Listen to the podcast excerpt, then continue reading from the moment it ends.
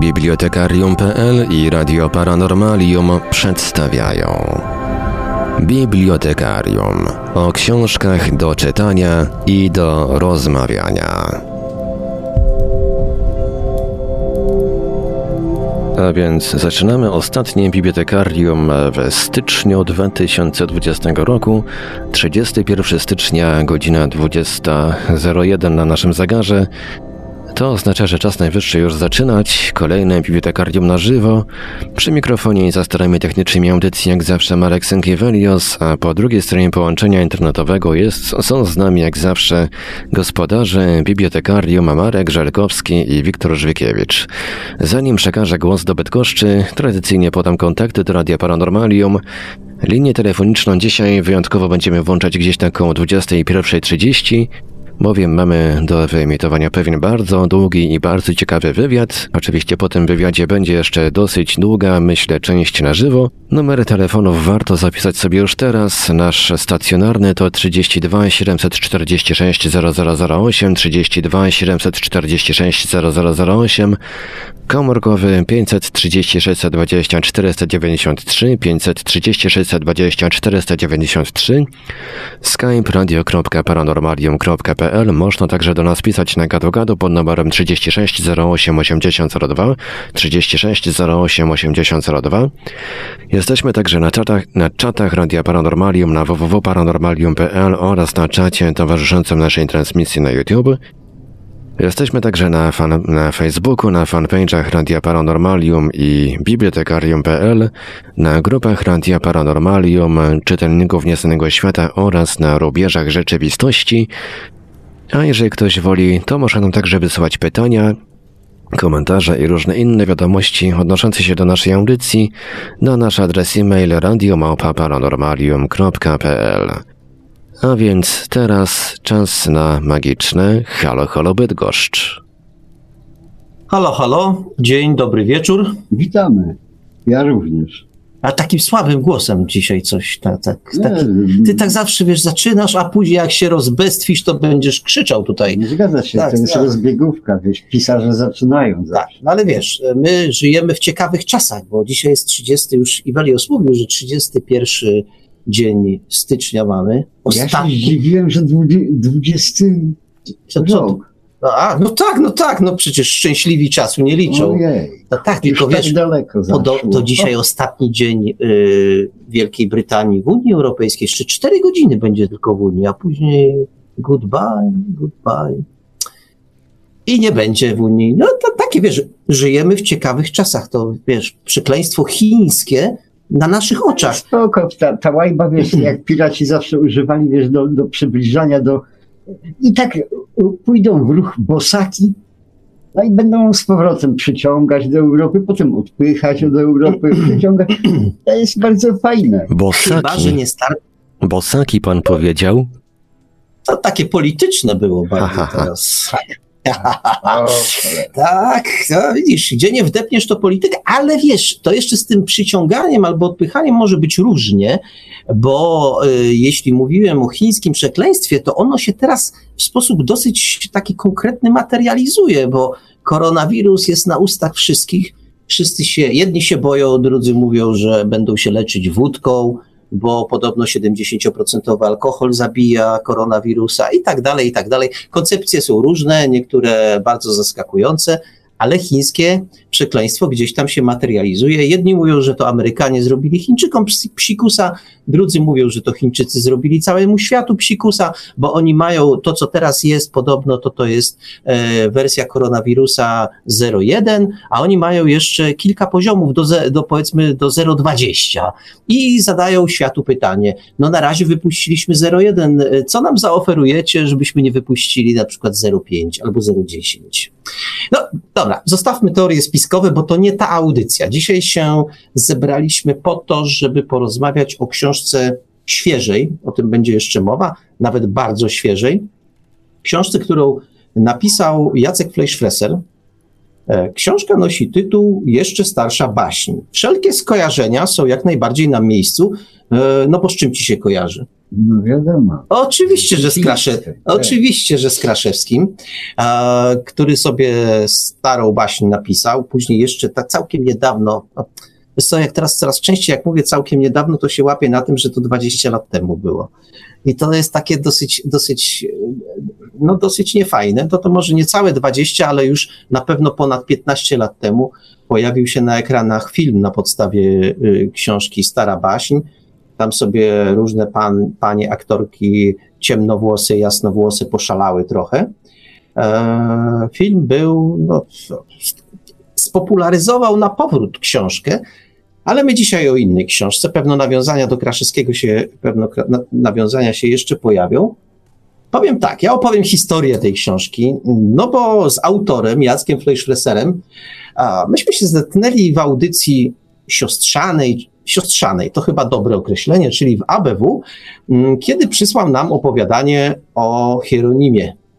Takie dziwne, to było dziwne, ale przez to, że było dziwne opowiadanie, to było fajne. Później i tak sobie tego wysłuchaliśmy, a potem przyszło, przyszła powieść.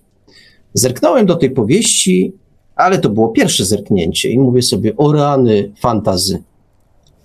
Ja to tak nie powiem, że w ogóle nienawidzę fantazy, ale czasami mam długie zęby, może się przesyciłem po prostu. I tak sobie westchnąłem, mówi, czemu ten autor, ten Jacek Fleischfresser nie przysłał nam czegoś takiego rozbudowanego z tego uniwersum Hieronimusa, a tutaj jakieś fantazy i to jeszcze tak sobie zajrzałem, bo to miało inny tytuł, więc mówię, o, jeszcze słowiańskie fantazy. Jakoś taki się czułem e, niespecjalnie zbudowany i jakoś taki rozwalony. I tu się pojawia pewien pewna nauka. To morał na początku to niby niedobrze, żeby z morałem strzelać się na początku, no ale cóż zrobić, tak, tak było.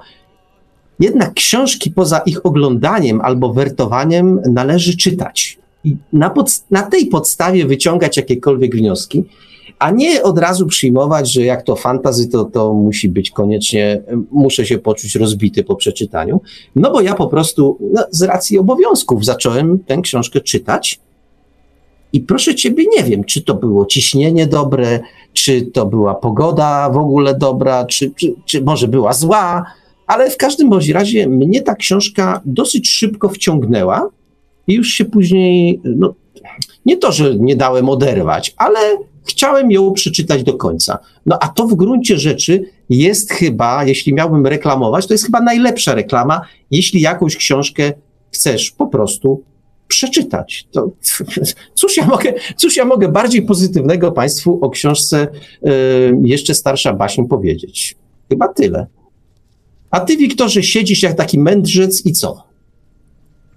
I milczysz. Zwykle na tym polega rola mędrców. No tak, ale tak, dopóki, mędrców, dopóki nie? nie? zacząłeś mówić, byłeś no, filozofem, tak? tak? No nie, nie, tak źle nie jest, tak źle z tobą nie jest.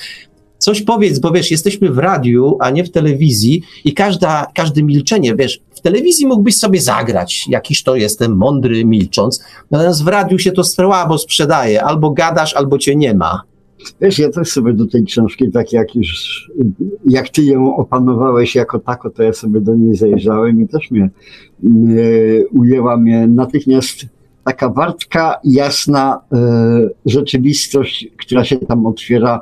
Mm, ja akurat nie miałem konotacji takich, że to fantasy, raczej nie wiem, no, jakaś bajka taka może historyczna, może coś takiego mi się tak tak ko kojarzyło, ale, ale dosyć szybko, szybko się, yy, to znaczy nie lubię interpretować też. też to ja ci się oczywiście zrobię coś, co lubię najbardziej, czyli wetnę w wypowiedź, do której cię najpierw zachęcałem, no bo jednej rzeczy nie powiedziałem przy tym swoim słowotoku, że ja, o, to było pierwsze wrażenie, że to jest takie proste, mm -hmm. słowiańskie mm -hmm. fantazy.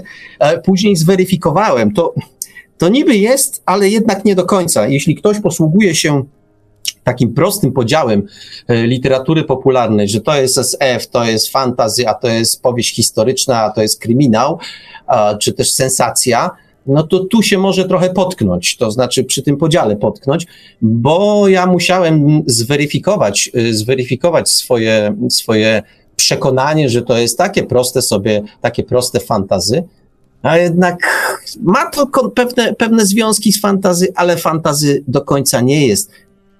Nie jest to też powieść historyczna, chociaż pewne cechy powieści historycznej i owszem, i owszem posiada. Dobra, przerwałem ci to mów. Wiesz, jak, a wszystko, wszystko to potem wysz, wyszło w naszej rozmowie z autorem, że skąd się, skąd się bierze y, ta książka wzięła. Jak się posłucha autora, to się nagle wszystko, wszystko staje na właściwych miejscach. Zaczyna się rozumieć, dlaczego zainteresowania tym okresem dziejów, jakąś dla nas dzisiaj zamieszłą historią, albo właściwie czarną plamą w historii. E, to od razu powiem, że tego, co my słuchaliśmy, Państwo wysłuchacie o, za kilka, kilkanaście minut, bo wczoraj nagraliśmy wywiad z Jackiem Fleischfresserem.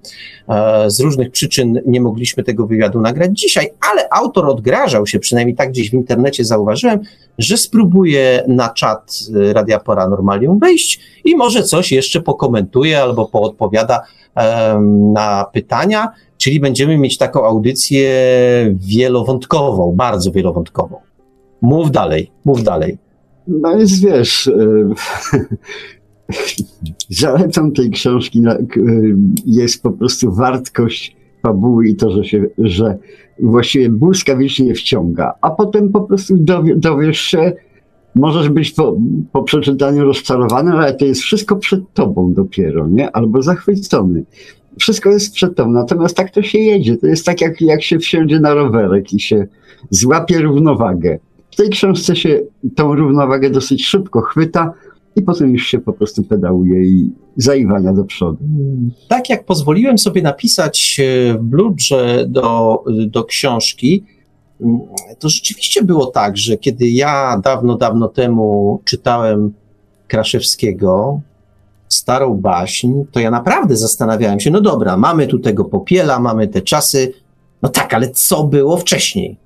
No bo Kraszewski nie raczył był e, się zająć tym e, wcześniejszym czasem, no więc ja się e, próbowałem nim zająć, ale wiedzy mi nie starczało. No gdyby Kraszewski się spróbował w tam, przy stanie wiedzy z tamtych czasów zająć tamtą, to by było zupełne fantazji po prostu. No tak, a tak mamy, a tak mamy y, powieść Jacka Fleischfessera, która, wiesz co, y, mówiłem, że zweryfikowałem swój pogląd, że to fantazy. No ja już oczywiście e, z charakterystycznym dla siebie e, przegięciem pałki, w pewnym momencie zacząłem się zastanawiać, czy jeśli chodzi o formę, bo oczywiście nie, nie do końca treść, ale jeśli chodzi o formę, to to właściwie jest e, taka powieść, która spełnia wymogi powieści historycznej. Tu cały czas podkreślam, nie chodzi mi o fakty, bardziej chodzi mi o sposób podania.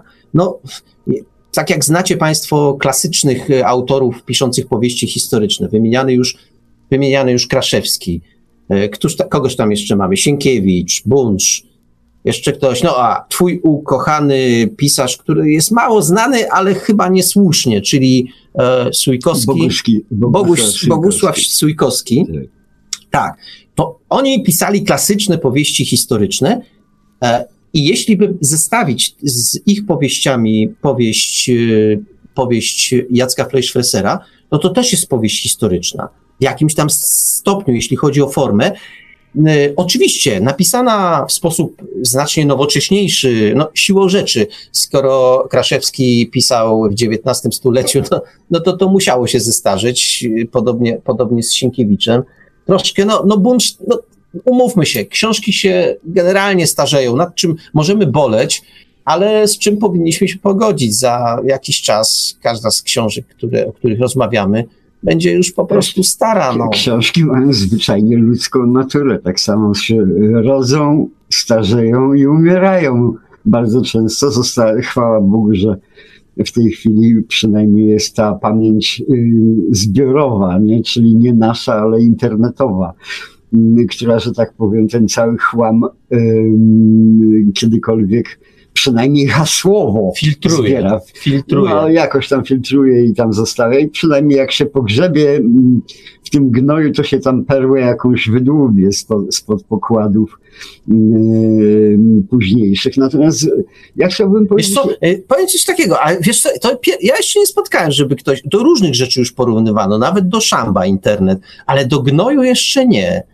No, dla mnie to nowość. By, by, była taka książka Perły i Wieprze po prostu, wiesz, i to mi się tak skojarzyło. To internet. tak. Dobra, jak zwykle No, ci przerwałem, mów dalej. Widzisz, ym, y, otóż ym, ja mam taką uwagę. My jeszcze dzisiaj, i to tutaj również w audycji bardzo często próbujemy mówić o, o, o tej naturze literatury, to jest historyczna, to jest science fiction, to jest sensacja, to jest kryminał, to jest tego. To Te- coraz częściej tak. straci rację bytu. te rzeczy już się totalnie wymieszały.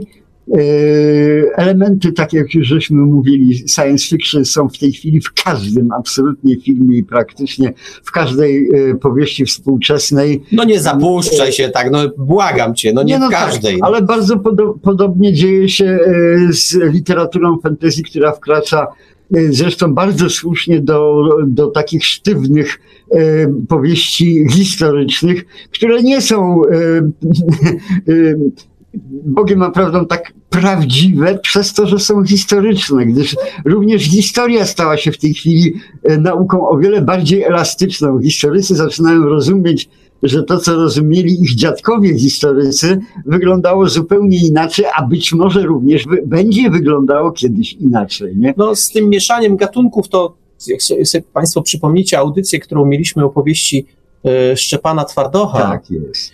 e, o królu, to e, właśnie tam niby całkiem realistyczna powieść dziejąca się e, pod koniec lat 30. w Polsce, w, Warszawie, historyczna. w Warszawie, Tak. to ka- tak.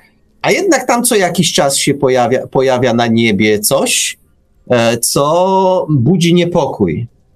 I jest ten element takiej fantastyki. On, główny bohater prowadzi z tym, z tym czymś na niebie dialog. Taki wewnętrzny, ale jednak. Więc rzeczywiście em, autorzy często sięgają e, po jakieś elementy fantastyczne, dopóki ktoś im tego nie wytknie.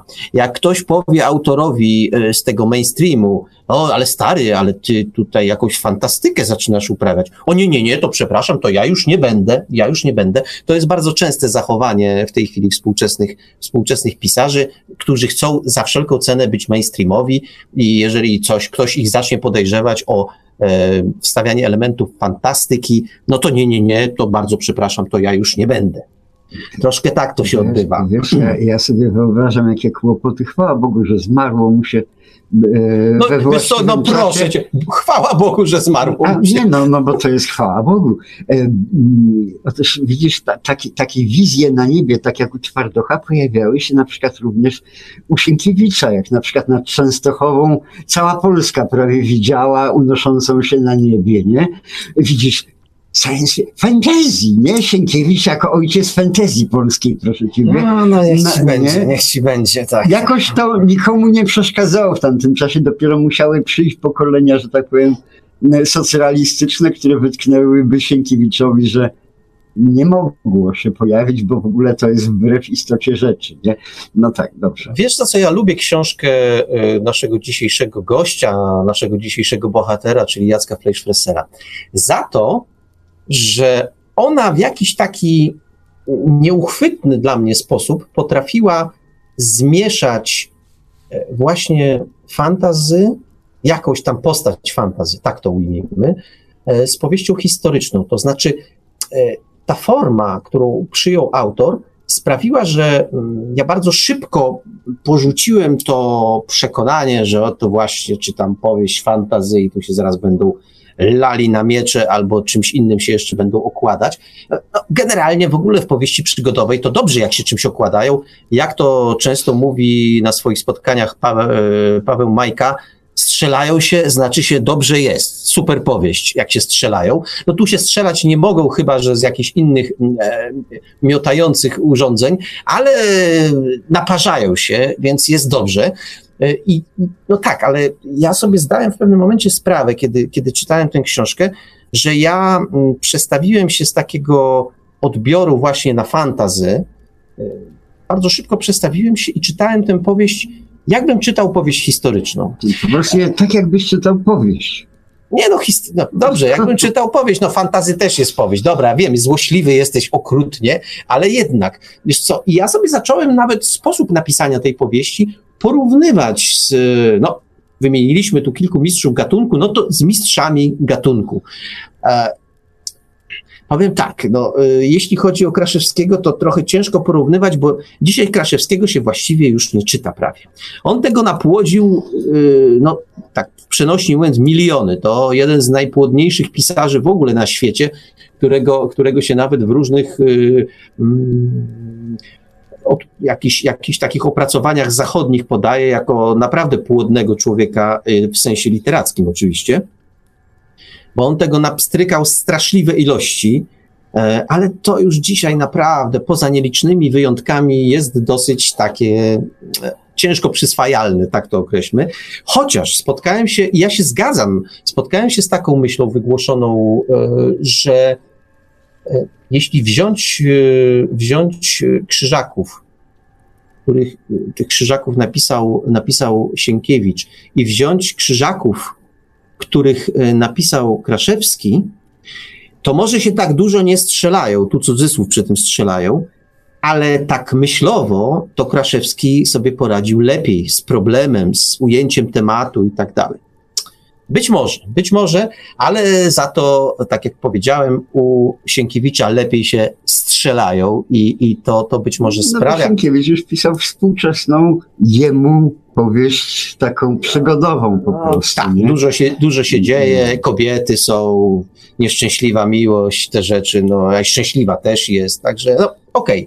Okay. E, ale w każdym bądź razie, no, porówna, porównajmy, y, kiedy, kiedy weźmiecie Państwo do ręki książkę y, naszego dzisiejszego gościa, e, książkę jeszcze starsza baśń, to, za, to zauważycie, że Jacek Fleischfresser, a on to zresztą powie w wywiadzie, to ja może tego, ale w każdym razie dużo czytał e, takiej literatury, która go naprowadziła. Co prawda, on wymienia trochę inną literaturę, w każdym razie e, fascynował się zupełnie innym gatunkiem, nie powieścią historyczną, w każdym razie, e, kiedy, kiedy o tym mówi, ale widać, że coś, coś go jednak do tej, do tej literatury o takim zabarwieniu historycznym ciągnęło. Zresztą później o tym mówi, że, e, że sobie przynajmniej źródłowo, zanim przystąpił do tej pracy pisarskiej, stricte pisarskiej, to y, jednak trochę źródła, źródła no, pogrzebał. osadzić w pewnym określonym czasu, czasie było. i miejscu, to trzeba było zrobić ten research, y, przynajmniej się zorientować, wiesz, natomiast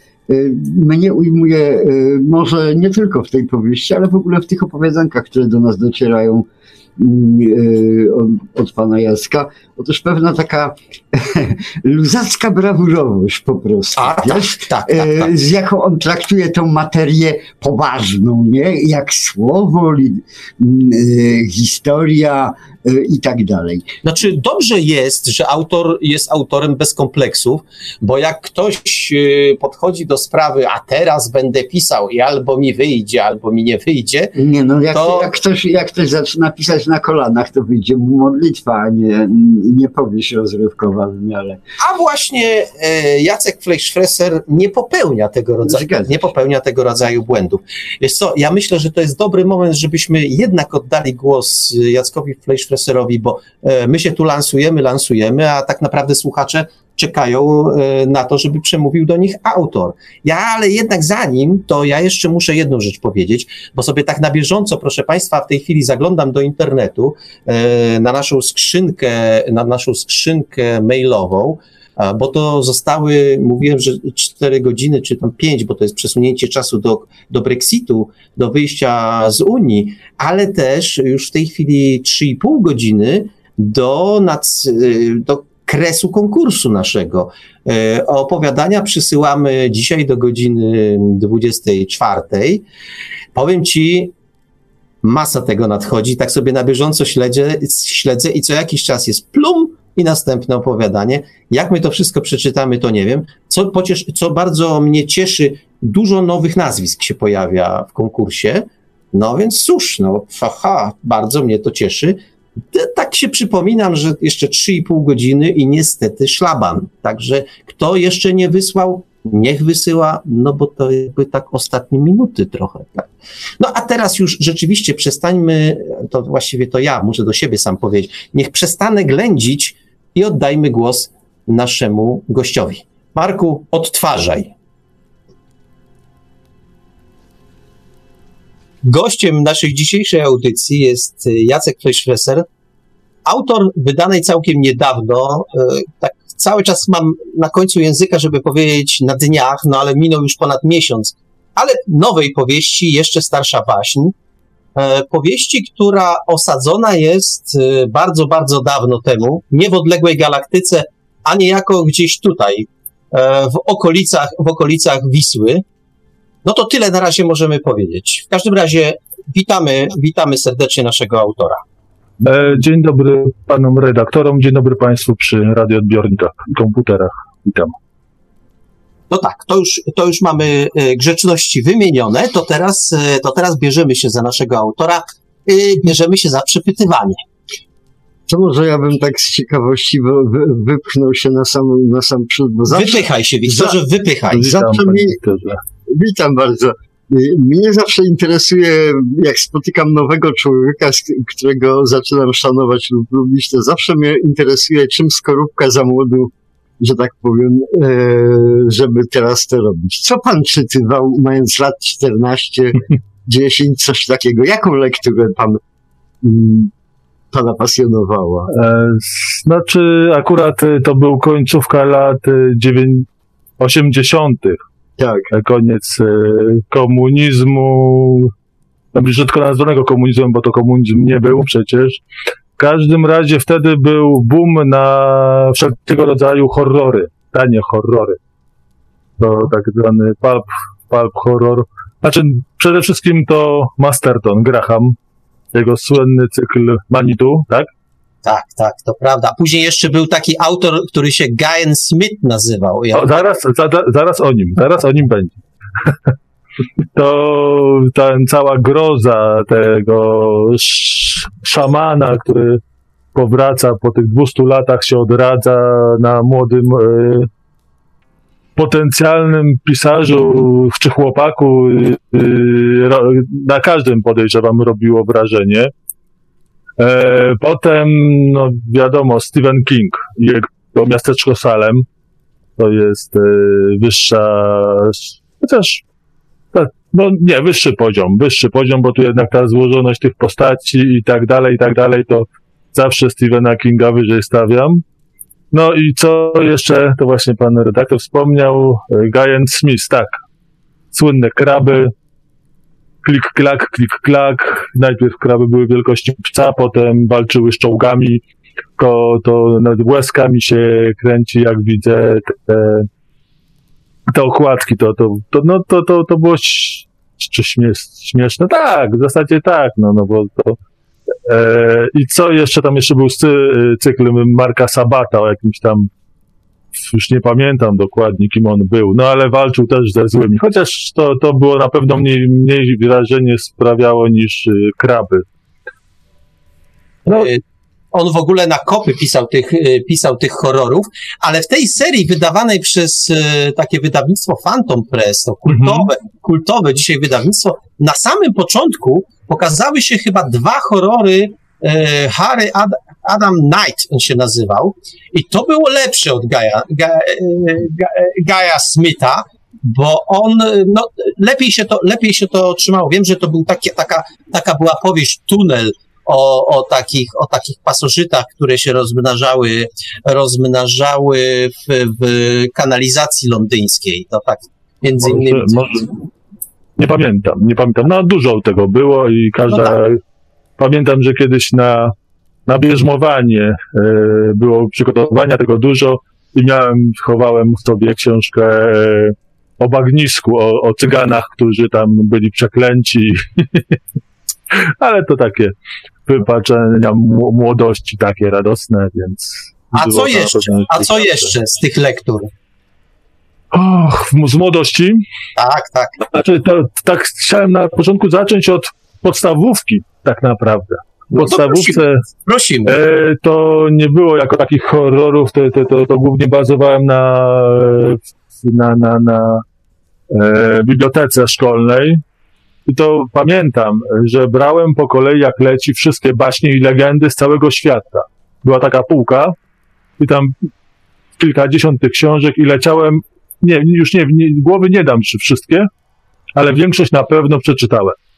To naprawdę no i co, no już nie widać, nie jestem w stanie wymienić tych tytułów z podstawówki, bo no, widać nie, nie zrobiło aż tak wyra- takiego wrażenia jak, e, jak, jak, jak, jak te, te, te właśnie horrory. No i co, no i tyle. Później pod koniec podstawówki zacząłem pisać. Tam jakiegoś, z tego co pamiętam, to był jakiś bohater Mark, czy, czy Stefan Król, to był hołd dla Stevena. E, I tam jakiś, już nie pamiętam, dużo bym dał, żeby odzyskać ten zeszyt z tymi moim radosną twórczością, jakimś Stefanie, co zasnął i znalazł się w jakimś e, morderczym świecie, obudził się zlany potem, no jakieś takie, taka, taka makabreska. Jeszcze jakiś był horrorek, co żona nakarmiła męża grzybami i się zdziwili, że zginęli w samochodzie, no bo on umarł, prawda?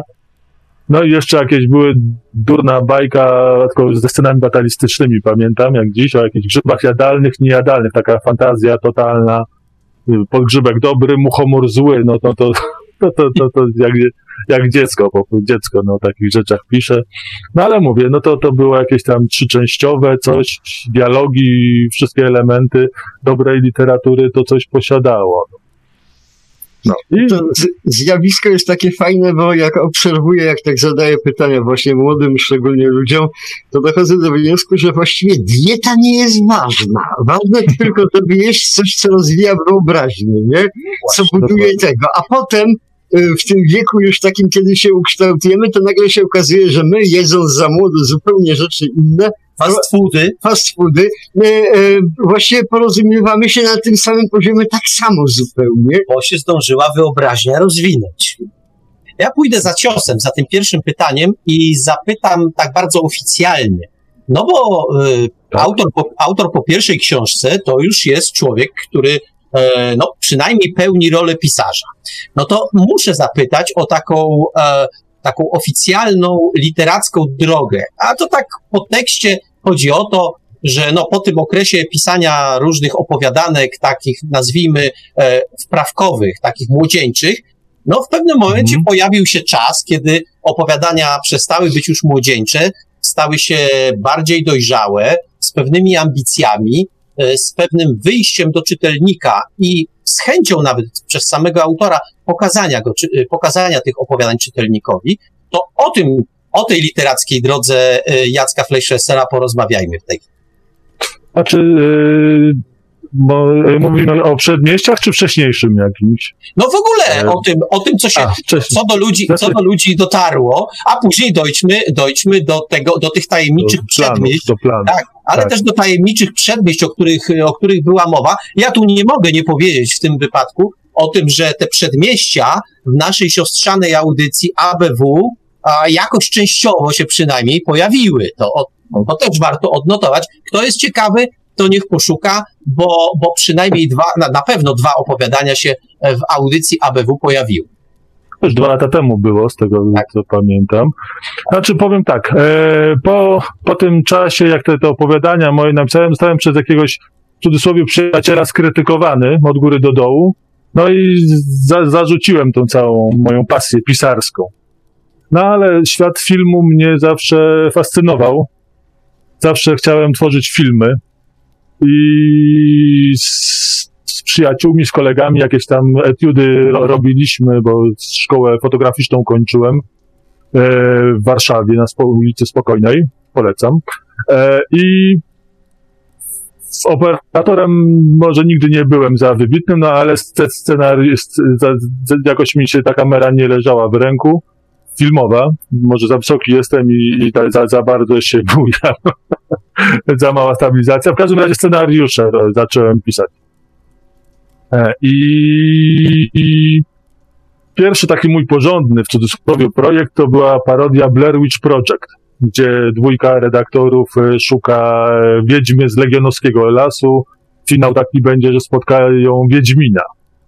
I, i finału, finału dobrego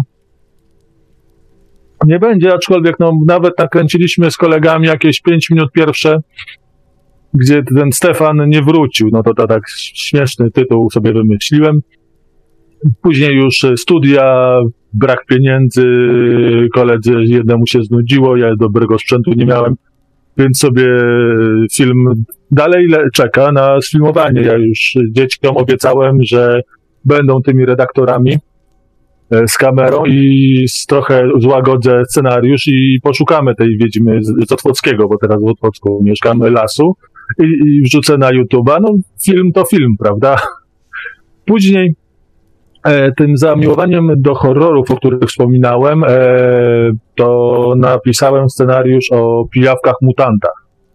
No taki grupa studentów, e, to wtedy było się studentem, to tak wczułem się w tą i yy, w ro, jak to się nazywa, w rolę, wiedziałem o czym piszę i kto jest ugryziony przez pijawkę, ten zamienia się w zombie. No taka próba literacka, jest początek, środek, koniec.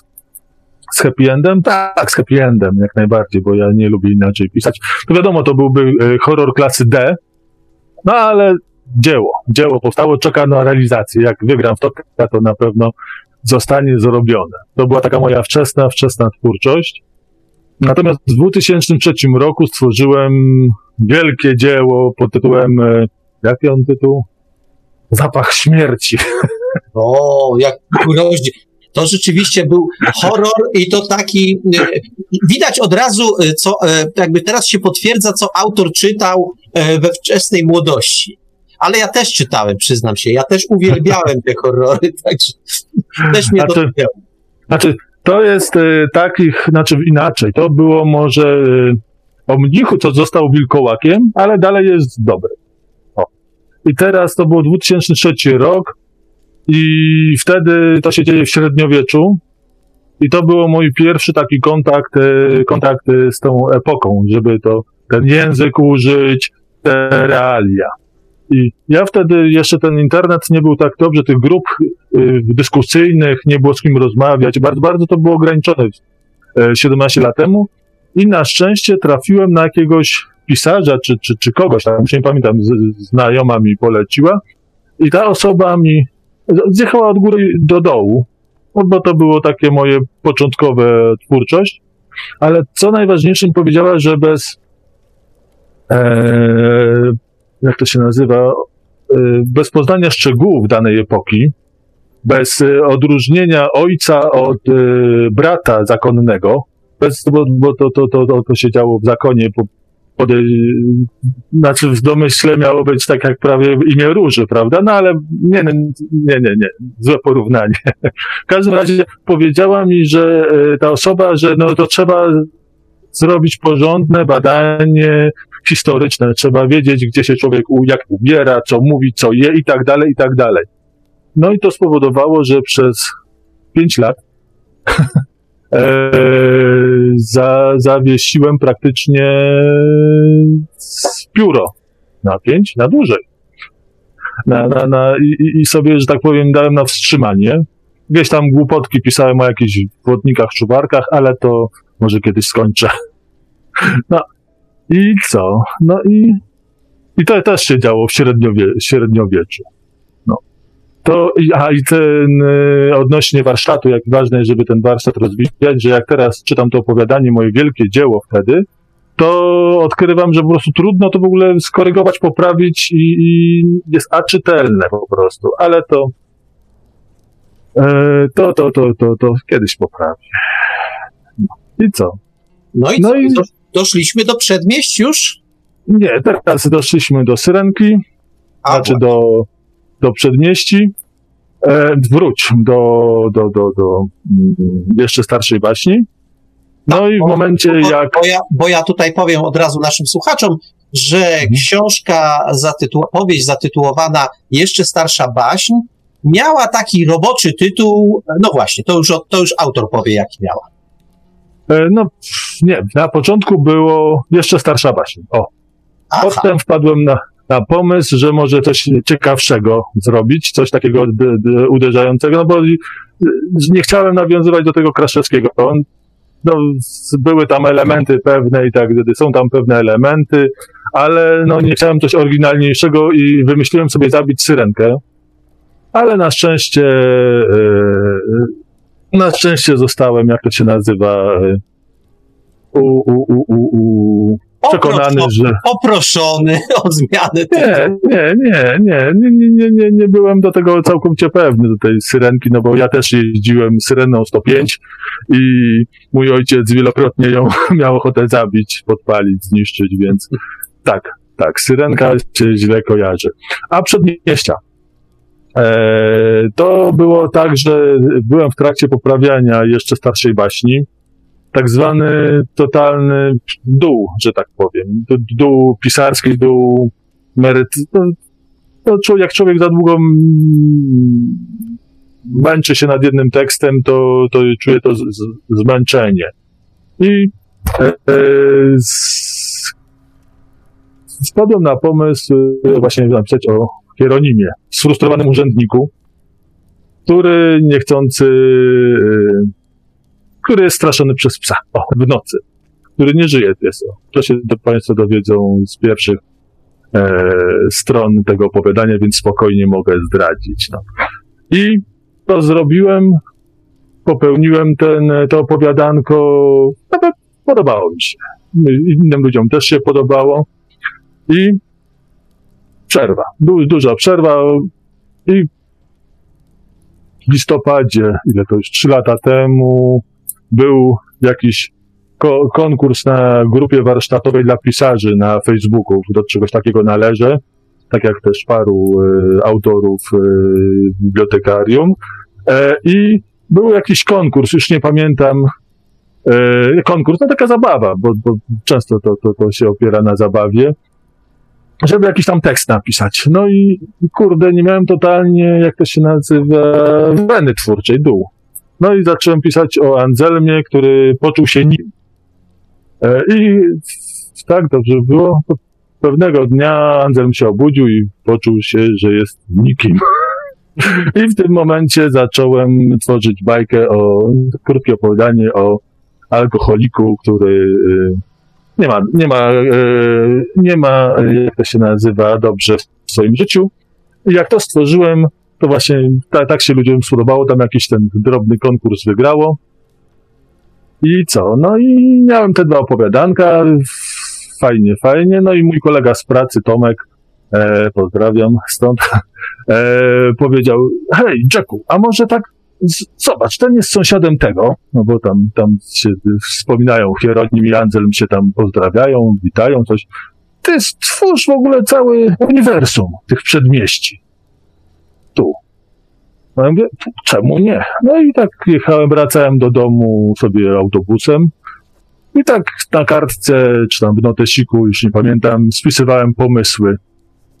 Zebrało mi się dwadzieścia parę pomysłów, yy, po kolei, po kolei, no puenty, że tak powiem, o czym ma być i co ma być śmiesznego w tym czymś. I w ciągu roku wszystkie 17 opowiadań plus kilka, które wejdą do następnego e, z tego zbioru, stworzyłem.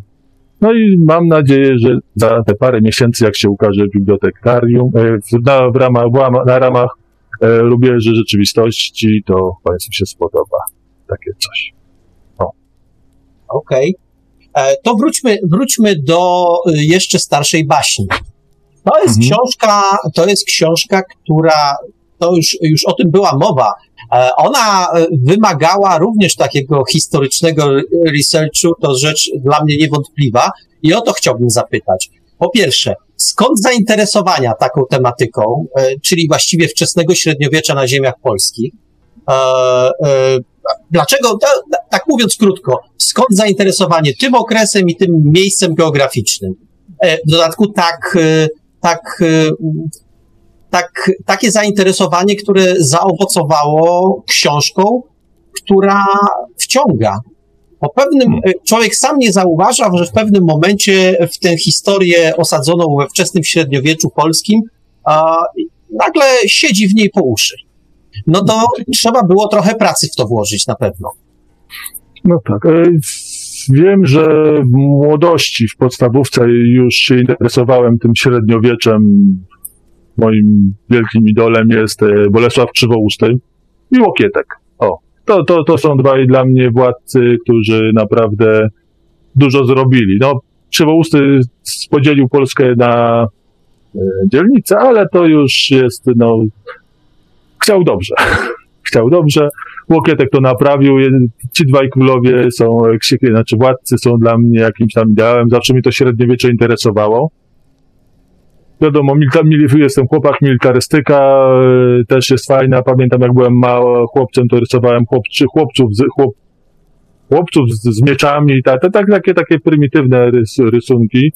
E, ja jakiś kiedyś tam fechtunek chodziłem już na studiach, więc chciałem to, jak to na własnej skórze poczuć, jak to się, e, jak to jest machać e, mieczem. Miałem pecha, bo nie mieszkałem nigdy w pobliżu grup e, żadnych rekonstrukcyjnych.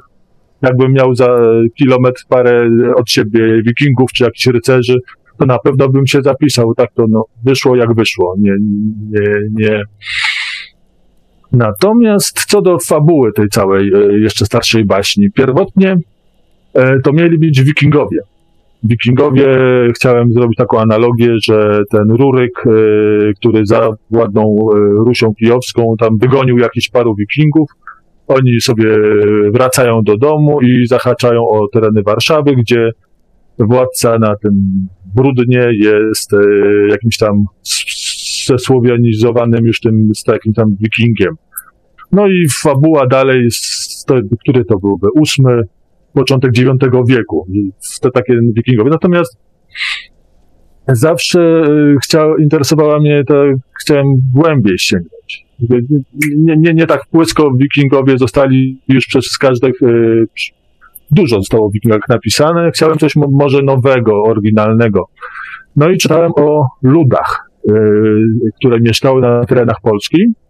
No i trafiłem na Gotów, którzy pierwszy, drugi wiek, jak tu wylądowali, najpierw od, tak mówię ogólnie, od, od z Gdańska przeszli przez y, Chrubieszów, z Wandalami trochę się, y, kolokwialnie mówiąc, współpracowali, żyli obok, a także tłukli, zabijali, różne jakieś miejsca bitewne są. No i zainteresowali mnie ci Goci cali. No to ponoć Germanie, tak, tak, tak wszyscy oficjalnie mówią. No i prześledziłem ich tą całą ścieżkę, e, jak to wędrowali, jak e, zamienili się Wizygotów, część była Ostrogotami, Trzy książki o nich przeczytałem. E, trzech e, znakomitych e, autorów, dwóch polskich i jednego niemieckiego. No i właśnie odkryłem, że ten lud, który miał swoje królestwo na terenie Italii, Ostrogoci, zniknęli po prostu. W 570 roku po Chrystusie zniknęli, zostali zdziesiątkowani przez Bizantyjczyków i wchłonięci w etnos cały italski germańsko-italski. No i w tym momencie wpadłem na pomysł, że mówić dalej, czy Państwo sobie sami przeczytają? E, za dużo treści proszę nie, ale jeszcze no. kawałek można. Chyba jeszcze kawałek można. No i jeden z przywódców, e, naczelników z Werony stwierdził, że weźmie swój lud, tam kilkaset, nie wiem, trudno powiedzieć mi, no kilkaset najbliższych i że wróci do macierzy. A macierz to jest y, Skandia, Gotlandia, no, południe Półwyspu Skandynawskiego. No i ruszają na swoją, jak to się nazywa, y, podróż. podróż i mają wspaniałego pecha albo szczęście i trafiają najpierw do Krakowa. I na, może na tym zakończmy. Tak. To, I, później się, I później się rozpoczyna wir wydarzeń, który, tak. które już Państwo, e, nasi słuchacze, znajdą, e, znajdą w książce jeszcze tak, starszą. Jeszcze także, także szczegółowa ta historia gotów i powody, bitwy z Bizancją będą Państwo mogli sobie książce przeczytać i zaznajomić się z tym czarnymi czasami na przełomie epok. O, to... Ja tak ze swojej strony muszę powiedzieć, że jak się czytało e, rzeczywiście baśnie i legendy jako dziecko, a i interesowało się Niewieczem, bo ze mną też dokładnie tak samo było. Tak słuchałem pana, to mnie wciągało. Wciągała mnie sama, sama narracja, e, plan, w jaki sposób się tam osadza powieść, jak, jak się do tego dochodzi, to już jest fascynujące. Ale przy okazji to e, chciałbym, e, parę razy e, pan powiedział, e, przynajmniej taki termin się pojawił, że na kilka lat, e, czy na jakiś okres zawiesił pan to pióro na kołku, to takie mam pytanie, a co pan robi wtedy, kiedy pan nie pisze? Czym się pan zajmuje? E, Jestem pracownikiem urzędu w ministerstwie. W ministerstwie robię. W, sektorze energii, fundusze europejskie. O. To z wykształcenia jest pan kim? ja jestem z wykształcenia geologiem. Ach, to jak blisko, bo ja byłem geodetą, to witam A- serdecznie. A witam kolegę po fachu, witam. Witam. Mój stry, wujek świętej pamięci mówił, geologia? Gdzie? Idź na geodezję, człowieku. O Boże, ale, Ale ja już tak, ale geologia jest o wiele bardziej malownicza. Ja mam takie, takie, e, takie minerały, które znalazłem br- brodząc po polach, chodząc jako go, A. geodeta właśnie, że e, ludziom na oczy by na wierzch wyszły. A no, znam takie, których żaden geolog nie jest w stanie rozpoznać w ogóle. No ale to już inna No to, to, że tak powiem, to ma malowniczość i ta nutka tajemnicy, tak, to, to zawsze mnie w geologii po, pociągało też, znaczy w zasadzie przez przypadek całkiem trafiłem i geologia mnie wciągnęła tak szalenie, że nawet na studiach doktoranckich zostałem, aczkolwiek e, nie skończyłem tego. I no i mówię, ta, e, na geologii nas uczono takiej wnikliwej analizy i przy, przypuszczania i podważania argumentów, że tak powiem. I tym samym, e, jak czytam wypracowania, różne artykuły e, polskich archeologów, bo czym się zainteresowałem już po studiach geologicznych, czy historyków, którzy mówią, że Wenedowie, Wandalowie to byli Germanie, Niemcy, prawda? To, i, i, i, się czyta, czyta, poznaje się fakty, historie i, i, mówię, o co chodzi, dlaczego? Rozumie pan, to, to, to, to, to jakbym poszedł na archeologię czy historię, to bym wyssał z mlekiem tym z wykładami, tak samo jak za innymi bym powtarzał. Wandalowie to byli Niemcy, Germanie, prawda? Nie byłoby dyskusji, bo to jest pewne. Natomiast to, że kończyłem całkowicie inny kierunek, jestem w stanie trzeźwo podejść, y, trzeźwo, czy jakoś logicznie, rozsądnie dojść do takich y, ciekawych wniosków, jak, jak wielu ludzi, z którymi ci y, e, dyplomowani historycy, archeolodzy twardo dyskutują i swoimi dogmatami rażą. No. Ale to już dość. No to ja chciałbym jeszcze teraz zapytać o to, e, że już o tym troszeczkę wspomi- wspominaliśmy, ale powiedzmy w razie czego jeszcze raz albo uzupełnijmy. E, ja mam cały czas taką świadomość, że te wydarzenia, które są opisane w książce, jest jeszcze starsza baśń. No, tak jak napisałem, e, kiedy wymienialiśmy się korespondencją, to dzieli nas od tamtych czasów może wieku. Mowa o tym, że e, lektury, lektury, lektury, to owszem, ale czy to tylko lektury, czyli takie pracowite przysiadywanie, tu cudzysłów, w bibliotece, czy powiedzmy w fotelu w domu y, przy czytaniu książek, czy też na przykład rozmowy z ludźmi, a nie wiem, z, z jakąś kadrą profesorską. Nie wiem, y, y, usiłuję sobie po prostu wyobrazić pisarza przy tak skomplikowanej, przynajmniej z mojego punktu widzenia, materii, e, przy takich skomplikowanych z mojego punktu widzenia e, sprawach z odległych wieków, jak się tę wiedzę wchłania po prostu na tyle, bo to jest moim zdaniem najważniejsze, na tyle tę wiedzę wchłania, że można nią spokojnie operować. Ona ma taki charakter operacyjny, że podczas pisania książki e, swobodnie można się nią posługiwać. To jak się taki stan wiedzy osiąga? Czy tylko lekturami, czy też, nie wiem, eksperymentami myślowymi, czy je- jeszcze w inny sposób? E, Znaczy, po pierwsze, jeżeli chciałem pisać o Gotach, musiałem e, poznać ich historię. To już wspomniałem wcześniej o trzech e, książkach pana Wolframa, i trzech, dwóch archeologów polskich, Kokowskiego i Strzelczyka. No te książki musiałem, w szczególności w tam w, dział, w, dział, dział, w działce odnośnie Ostrogotów, tych, co zostali na wschodzie, przeczytać. I to tak musiałem mieć taką bazę po prostu. Później e, już jak e, z tych książek korzystałem fragmentami tylko do, do, do mojej baśni, no to, to, to, to w tych e, przebijają się, jak oni opowiadają o swojej przeszłości, że tam była łódź, którą wypłynęły trzy, trzy łodzie, był ktoś tam, król, wymieniam co niektórych. To, to taka baza, stąd, taka baza. Natomiast od archeologów brałem te przedmioty, które mieli na sobie to, to bez tego ta książka nie powstała lub, lub oni byliby wikingami bym całkowicie to e, zmienił. E, I to po pierwsze. Po drugie, e, po drugie, po drugie, e, też i o Słowianach, wiadomo, musiałem dużo naczytać się. To, to, to jest o tych wszystkich bożkach, tutaj można spokojnie trochę każdy e, Słowianofil e, znajdzie coś dla siebie, jakieś e, śmieszne imiona, jakieś e, tradycje, e, ubrania, zawody, czy jakaś tam hi, szczątkowa historia u mnie w książce będzie.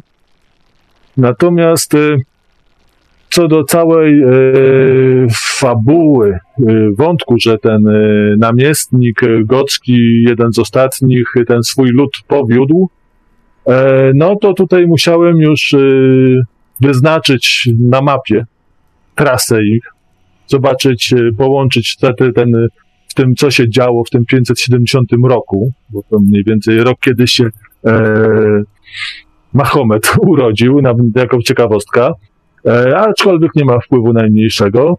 I musiałem zobaczyć, jakie plemiona wtedy po drodze działy, co, co mogło tych całych e, uciekinierów, no bo to uciekinierowie, jak, jak Państwo się dowiedzą, spotkać. No, sam musiałem wymyśleć e, całą tą, to, to, to, to ten wątek. Natomiast e, dyskusje, jakie miałem, to jedynie z tymi Słowianofilami, którzy e, otworzyli mi e, oczy na to, że teoria al, allochtoniczna, czyli że Słowianie wyszli z bagien Prypeci, to jedna wielka bzdura. Bo ja jako osoba, naukowiec, his, historyk, no, magister geologii e, i, o, o, i amator historyk, historyk opierałem się na e, oficjalnych badaniach i, i, wszędzie, znaczy na oficjalnej wersji, wszędzie jest napisane Słowianie wyszli z bagien Prypeci w VI wieku i skolonizowali Polskę, no i plus NRD i tam, tam, gdzie obecnie żyją. I takie było założenie tej mojej całej bajki.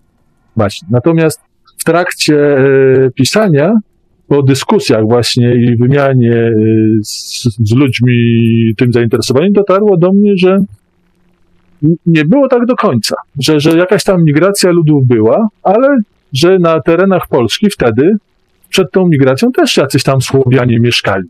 Też jakiś tam lud żył spokrewniony i tak dalej, i tak dalej, o którym i także się dowiadujemy, że historia, że Słowianie istnieli przed VI wiekiem. Że, że byli nazwani a to Nurowie, a to Wandalowie, a to na, nazw jeszcze jest tego Słowianie byli różnie nazywani.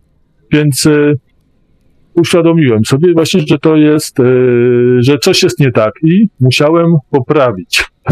Stąd y, pojawia się to, że jeden z wodzów jest Wenedą, czy tam Wandalem, Wenedą chyba, Wenedą. Jedna z kobiet też jest z tego samego plemienia. Są takie małe e, stawki. Stawki, które pokazują, że ta e, teoria mieszana e, i autochtoniczna jednak ma sens. No i co jeszcze? No, to chyba to. Więcej tutaj. I najgorsze jest to, że nawet nie miałem z kimś pierwotnie. Cała powieść miała być napisana, każdy w swoim języku miał mówić. Goci po gocku, Słowianie po starosłowiańsku, e, księżniczka po swoim języku, kto tam jeszcze? E, Celtowie, Celt po, po e, Celty?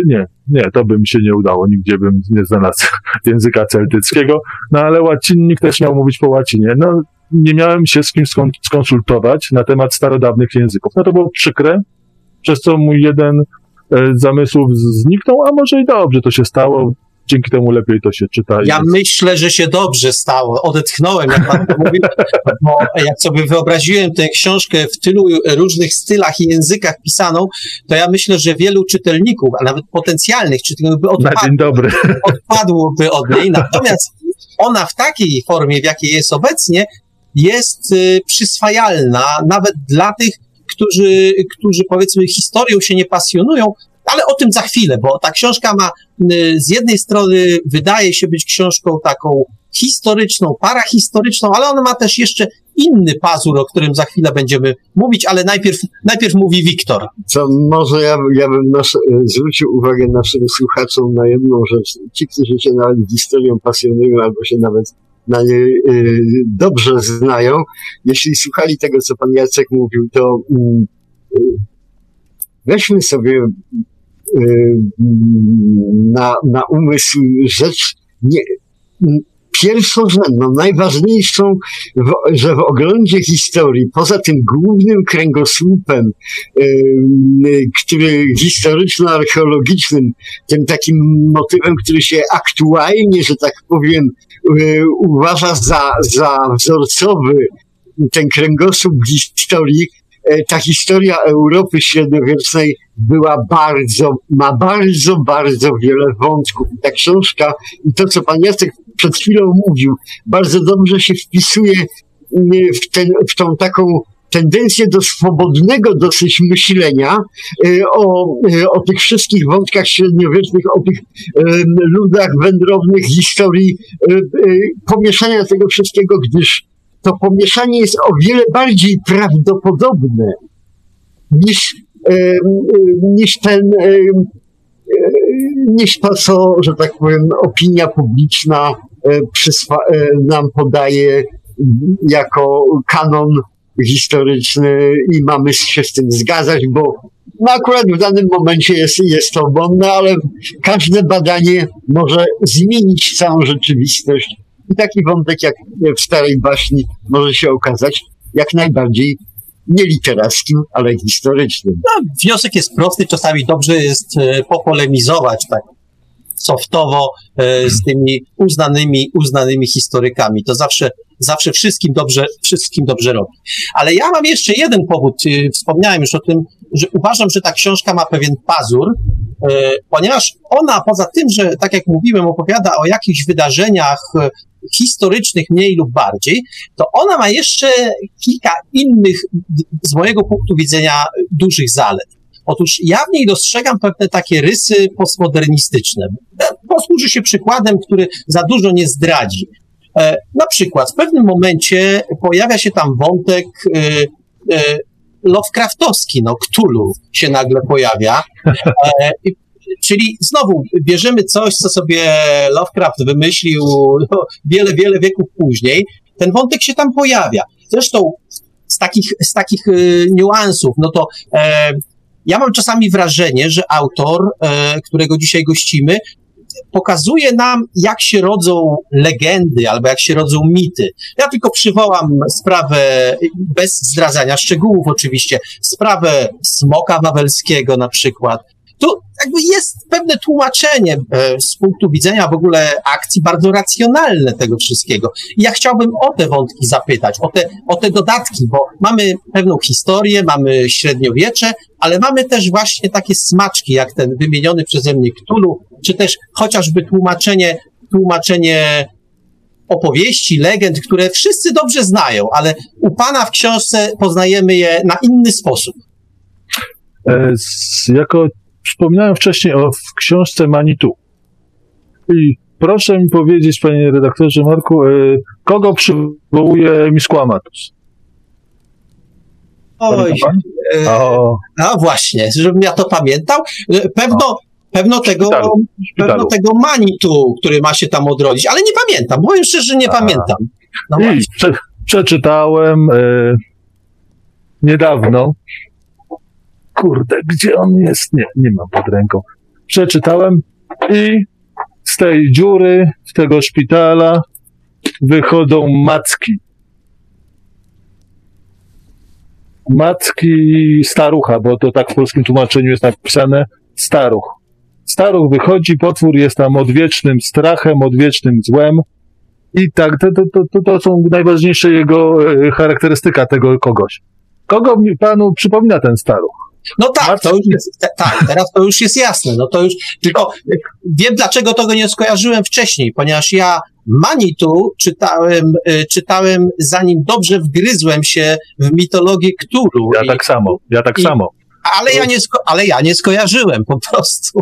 Ja dopiero skojarzyłem, jak przeczytałem, przeczytałem jeszcze raz i miałem już, e, widziałem tego odwiecznego, który siedzi po prawicy.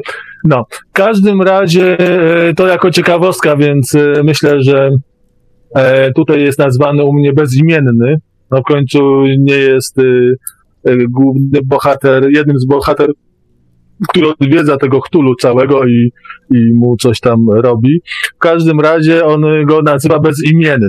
Nie, nie zdradzajmy szczegółów, więc to jest, no to było w zasadzie jako żart taki, no ale dlaczego nie skorzystać, prawda? Dla, dlaczego ty, ten cały Lo- Lovecraft ma mieć na to, e, jak to się nazywa? Monopol. Monopol, o dokładnie, monopol. E, drugą, może dlaczego powstała ta cała e, jeszcze starsza baśń? Z powodu e, wspaniałej naszej, znaczy mojej, znaczy warszawskiej syrenki. Nie jestem warszawiakiem, więc e, nie powiem mojej syrenki, aczkolwiek no teraz to już jest moja syrenka, no bo ja sobie tak ją wymyśliłem. To jest Państwo, jeśli chcecie, to sobie zobaczcie symbol Warszawy z XVII wieku.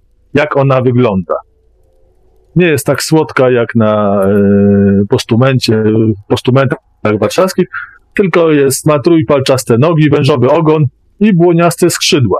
Co jest to jakieś tam, e, kiedyś wyczytałem, że jest to ze scytyjskich e, legend wzięte i tak dalej, i tak dalej, też podobne tam stwory występowały. I doszedłem do wniosku, że skoro ktoś ją tak kiedyś narysował, to że musi coś w tym być. No i, no i taka syrenka sobie mieszka, mieszkała, więc yy, ją, że tak powiem, wykorzystałem do swojego, do swojego dzieła. Druga rzecz, jaka mnie natchnęła tutaj w tworzeniu, to jest imię Sawa. Proszę, będę niezmiernie wdzięczny, jak Państwo mi powiecie, czy któraś kobieta znana teraz, yy, no oczywiście nie Polka, no nie podejrzewam, że w Polsce, miała na imię Sawa. A czemu? Bo to jest męskie imię. Jest biskup Sawa, są święci Sawa jakiś tam i jeden kozak z tego, co gdzieś znalazłem w internecie. Kozak o imieniu Sawa, coś tam, coś tam i czymś tam się już nie pamiętam, wysła- wsławił. Więc to Państwo, że tak powiem, też znajdziecie odpowiedź w mojej baśni. O. Co jeszcze mogłem wykorzystać u siebie? Co No jeszcze ten, chciałem... ten smok mi się niezwykle podobał. To tłumaczenie, takie odwrotne tłumaczenie mitów, czyli mamy pewien mit i go tłumaczymy, Mhm. y, tłumaczymy, a właściwie wyjaśniamy od nowa. Też mi, Tak. też, mnie, też mnie to bardzo, bardzo, e, mnie się bardzo podoba tego, tego rodzaju zabiegi, bardzo mi się podobają w książce. Ale słuchajcie, E. ja jestem wręcz zachwycony tym Sawą, bo z, z, zwróćcie uwagę, że y, my tak sobie żyjemy w XXI wieku, ale nagle się okazuje, że feminizacja rozpoczęła się jeszcze w średniowieczu. No, tak, tak. przerobili no, czło, no nie człowieka, no ale Sawę na Sawę, no. Znaczy, znaczy tu, tu nie zgodziłbym się, ponieważ y, w treści jest wyjaśnione, czemu Sawa nazywa się Sawa. I i to, to, to, to nigdy nie było, że imię żeńskie. No. Więc, No, to więc, prawda. Ale tu już za bardzo wchodzimy w materię książki. Ja Tak, będę, tak, czu, tak, będę czuwał nad tym, żeby jednak Dobrze, za dużo nie opowiedzieć. Dobrze. E, na kim się jeszcze opierałem? E, Kadłubek, Wincenty Kadłubek. To on tam napisał, że Krak był Grakhusem, walczył O. z Italikami. O właśnie, to, to, to dochodzimy do tego wątku.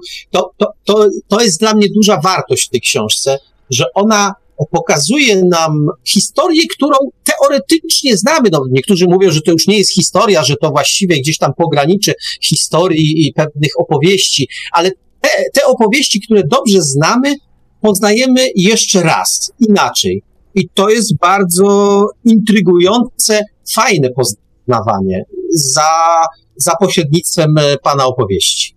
No, to mówię, kadłubek mi dużo dał, jak to się nazywa, poparcia e, legendarnego. No, czy, reklamując, dyskutując o mojej fantazji i pomyśle, mogę się spokojnie podpierać kadłubkiem i jest to mój taki jeden z, z najważniejszych e, no to w założeniu to miało być e, historia, ta, opowieść historyczna z elementami fantazji. No, no to, to starałem się to jak najbardziej.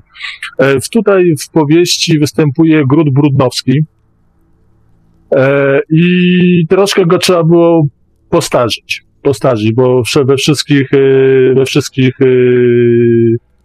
publikacjach jest, że on pochodzi z IX wieku. Brud Grudnowski, ale będąc geologiem wiem, że e, dużo śladów jest zatartych po prostu przez czas. I teoretycznie e, ten czy IX wiek, czy VI wiek ci archeolodzy e, mówią o rzeczach pewnych, więc dla nich pewny był ten IX wiek, że może z VI wieku nic nie zostało, więc czemu nie? Czemu nie? Mamy brud grudnowski, mam, mam okazję, możliwość e, rozreklamowania tego e, miejsca. Wiem, że wielu ludzi, pozdrawiam ich, e, to tym miejscem e, jakieś robią jarmarki, robią pokazy rycerskie, pokazy wojów i tak dalej, i tak dalej, więc to jest fajna sprawa. Po, polecam każdy, kto będzie w Warszawie, to za, zapraszam na e, do Lasku Brudnowskiego i tam jest jakieś tam tablice pokazane, ten czokół i, i, czy nawet sobie w internecie sprawdzić, jak ta stara Warszawa, w cudzysłowie Warszawa oczywiście, bo, bo to, to, to jeszcze z, w tamtych czasach nie nazywało się tak, jak to wyglądało. No i co jeszcze? No, tutaj Państwo znajdą w tej mojej baśni takie stawki. Y, a to, a, a, a interpretacje ich mitów, tak jak o Odyseuszu wspominam, wspominam o oblężeniu Troj, o Troi, e, elementy żartobliwe, w jaki sposób żabie łódka zadowoliły Franków i jak się nauczyli to jeść. E, wymyśliłem postać alterego Asterixa i Obelixa, jak e, wspomniają o galach po prostu, jest hasło, czy znałem jakiegoś gala? No tak, był taki, pamiętasz? Tak, no, no, no i, i, jest dyskusja, jest rozmowa i przy okazji trochę się naśpiewam z tych dwóch postaci komiksowych, no. O właśnie, wspomniał pan o, wspomniał pan o tym i to jest, e, ja nie chciałem tego rozwijać e, wcześniej, dobrze, że pan o tym powiedział, bo widać wyraźnie, że pana baśń, jeszcze starsza baśń, to nie jest taka e, opowieść, którą pan toczy z punktu A E, do punktu B, a gdzieś tam po drodze jeszcze coś, coś się dzieje i że pan tak ją e, roluje, roluje, roluje i to się po prostu przeto, przetoczy przez czytelnika, tylko że pan się całkiem nieźle bawił przy pisaniu tej, e, przy pisaniu tej powieści, bo tam się właśnie tego rodzaju elementy, ja je lubię nazywać postmodernistycznymi, pewno by mnie jacyś krytycy literaccy, to by mnie tam za jakąś krzywdę za to zrobili, no ale niech już będzie, po prostu pan wstawia takie różne elementy, e, ja je nazywam, nazwijmy zabawowymi, czyli właśnie a to, a to galowie, a to utka, a to, a to wszystkie takie elementy, które pan wymienił wcześniej i widać, że to po prostu jest element całkiem niezłej zabawy. Wiesz, wiesz co mi się geologowie jakim przedmiotem posługują w, w geologii, a przynajmniej kiedyś to robili? sejsmografem. Wiesz, to pisanie bardzo mi przypomina taki sejsmograf przykładany do historii. Tak jest. Ale oddajmy głos autorowi. Bez, bez, bez wstrząśnięcia i zmieszania tak. e, nie będzie nie będzie ciekawej literatury. Tak. No, ja wychodzę z założenia, że, au, że czytelnik, który dobrze się nie bawi, y, czytając moją książkę, moją powieść, y, to stracona czas, czas dla, dla mnie i dla czytelnika. Ja nie mogę zanudzić czytelnika. No, może jestem taki typ człowieka, czy inaczej pisać nie potrafię. No. I co? No, tutaj ta cała historia na, na początku y, prolog, prolog to tak, prolog. Na pro, w prologu nie zdradzę, bo był prolog. Tak, Skutek tak. korekty został on, y, jak to się nazywa? y, wyeliminowany. wyeliminowany. Ale, ale to ja teraz się wetnę panu bezczelnie, ale powiem tak, ten, który, ten prolog, który powstał, to jest majstersztyk, naprawdę. Byłem oczarowany, kiedy dostałem wersję od e, redaktora, który, który poprawiał, a właściwie redaktorki, która poprawiała, e, poprawiała, czy konsultowała z panem tę książkę. Ten, pro, e, ten prolog jest po prostu majstersztykiem. Tak zachęca do, jest krótki, jest bardzo krótki, ale tak wprowadza w nastrój, tak zachęca do przeczytania, no szapowa po prostu, szapowa. Znaczy, to tak miało być na początku. Tak miało być na początku. Ten prolog był troszkę dłuższy. Ktoś powiedział, że słabo to się czyta. No, może dlatego, że było za, za podręcznikowo i za długie. E, więc ktoś mi doradził, żeby zrobić jakąś scenkę wprowadzającą.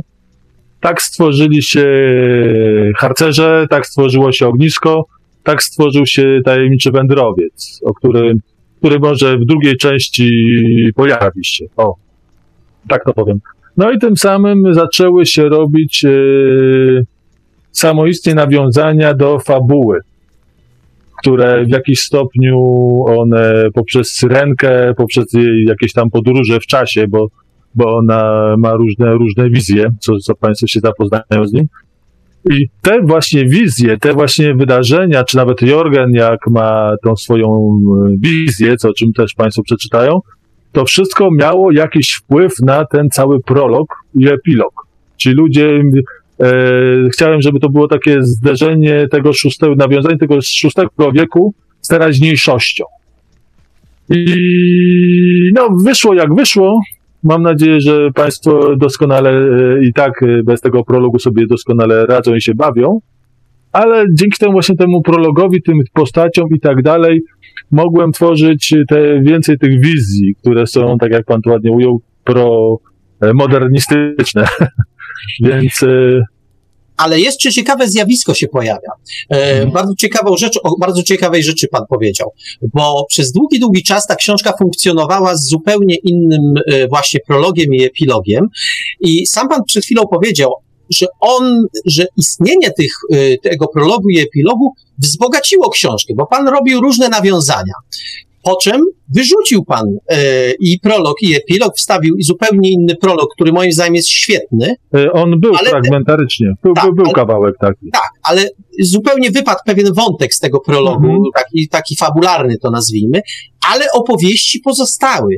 To jest taka Tak. wskaz- wskazówka, troszeczkę e, w tej chwili przeskoczmy na, na sekundę do naszej siostrzanej audycji ABW, że czasami taki prolog e, roboczy, taki, e, taki e, czysto operacyjny tekst jest bardzo przydatny. To pana przykład jest tutaj najlepszy że dzięki temu bebechy w książce, to co ja nazywam bebechami, czyli ten środek, stał się znacznie bogatszy. Po czym się wyrzuca ten, ten, ten prolog, zastępuje czymś innym, a książka w dalszym ciągu gra i to właściwie dźwięczy różnymi dźwiękami i, pięk, i pięknie jest. I to jest moim zdaniem też wskazówka dla, dla ludzi piszących, że nie wszystko, co, co nam zejdzie z pióra, musi koniecznie się w tym gotowym dziele znaleźć, bo dzięki temu roboczemu prologo, prologowi, tak jak pan powiedział, książka jest znacznie bogatsza, iskrzy się różnymi odcieniami. Zobacz, że, że ludzie od kuchni to dawno też to praktyku, wymyślili i praktykują. Y, Może ktoś lubi jakiś obiad, ale przekąski te przed obiadem bywają bardzo różne, można je zmieniać, nie? A obiad smakuje bardzo różnie, również dzięki tej, tej przystawce, którą się na początku wzięło, nie? Tak jest. I deserze oczywiście. Tak jest. Dokładnie. Także myślę, że zabieg z tą, y, z, to- z, to- z tym zmianą, z tą zmianą, zmianą prologu to, był, to było w punkt, po prostu w punkt i jest tak intrygujący, ja nie mogę się nachwalić, ale ten prolog naprawdę jest intrygujący i wcale jak się okazuje nie musi być długi, żeby jakby zmusić czytelnika do przerzucenia, do przerzucenia strony. Ale teraz ja mam bardzo trudne pytanie. Y, Pytanie za, już nie jeden autor mi mówił, że mnie za to nie lubi, więc sobie właśnie w tej chwili e, grabię następnego autora. Nie, broń Boże. Bo to jest pytanie o to, y, o to, żeby pan w umiejętny sposób zareklamował swoją książkę. To jest zawsze bardzo trudne pytanie dla autora, sam, sam coś o tym wiem, ale no spróbujmy. Jakby pan miał kilku prostych, no może nie żołnierskich, aż tak to nie, ale w krótkich, y, w krótkich słowach książkę zareklamować, to co by pan powiedział? To ograniczę się tylko do 30 tysięcy słów. No to dobrze, mamy trochę czasu, to możemy jechać. No tak. Po pierwsze, jest to książka przygodowa. Się dzieje. Pięknie. Sex, drugs and rock and roll. Może rock to, czyli sk- skały. Skały też są. E, a tak poważnie, to rekonstrukcja epoki. Te, o epoce, której nikt nie wie tak naprawdę. No bo na ulicy zapytamy się, co było wtedy 400, no to może połowa powie 460 rok upadło Cesarstwo Rzymskie Zachodnie, prawda? W 8, koło 800 roku Karol Wielki był koronowany, prawda? A co pomiędzy? Mamy 300 lat pustki. I dla wielu to, to jest pustka, nuda, zero.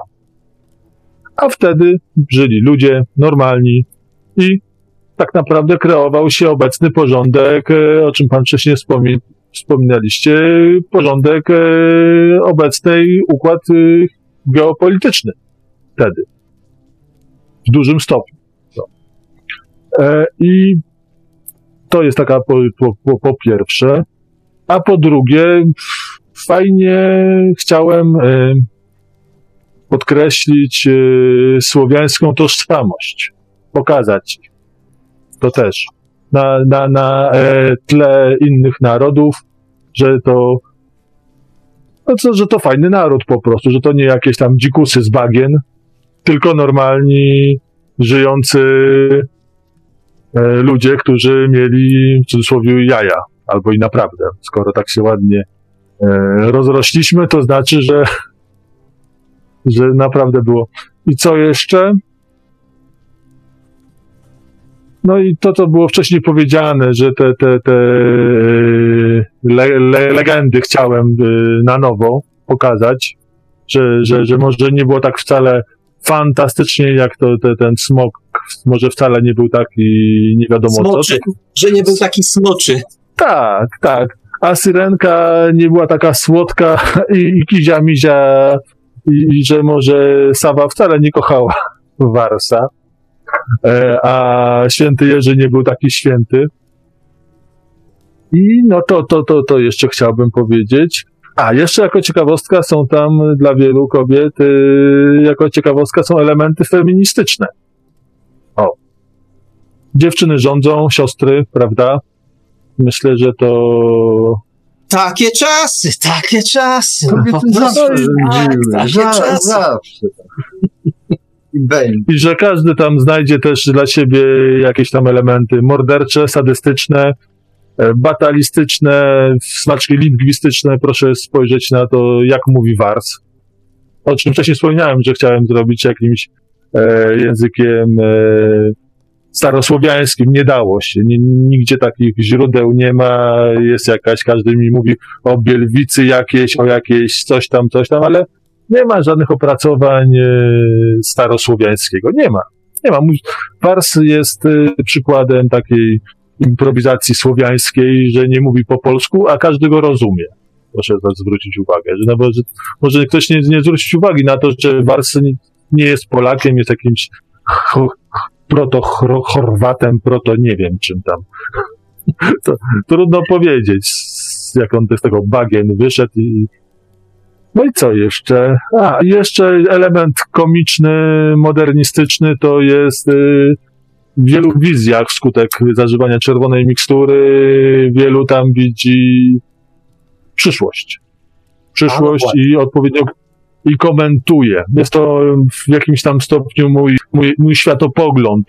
Sprzedaję, co o tym wszystkim sądzę, o tej całej globalizacji, o tym wszy- wszystkim zatraceniu się człowieczeństwa.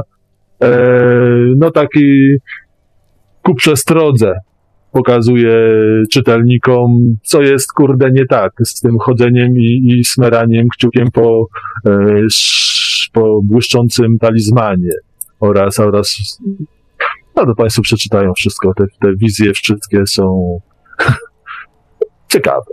No, to chyba tyle, co mogę powiedzieć. No, Reklamować.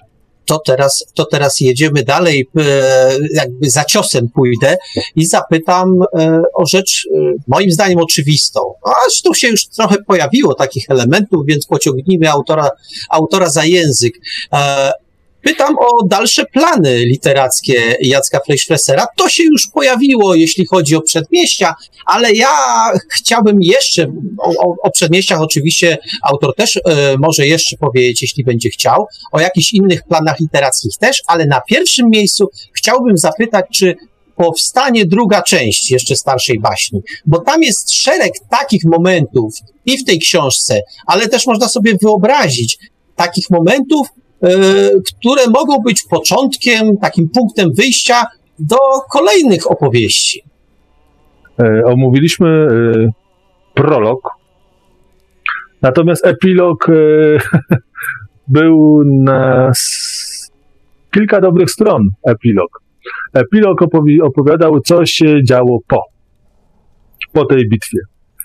I dzięki temu, że wskutek e, tutaj przygotowań do druku ustaliliśmy, że tego epilogu lepiej, żeby nie było, no bo nie było początku i to nie, było i końca, prawda? By- Było pro, prościej.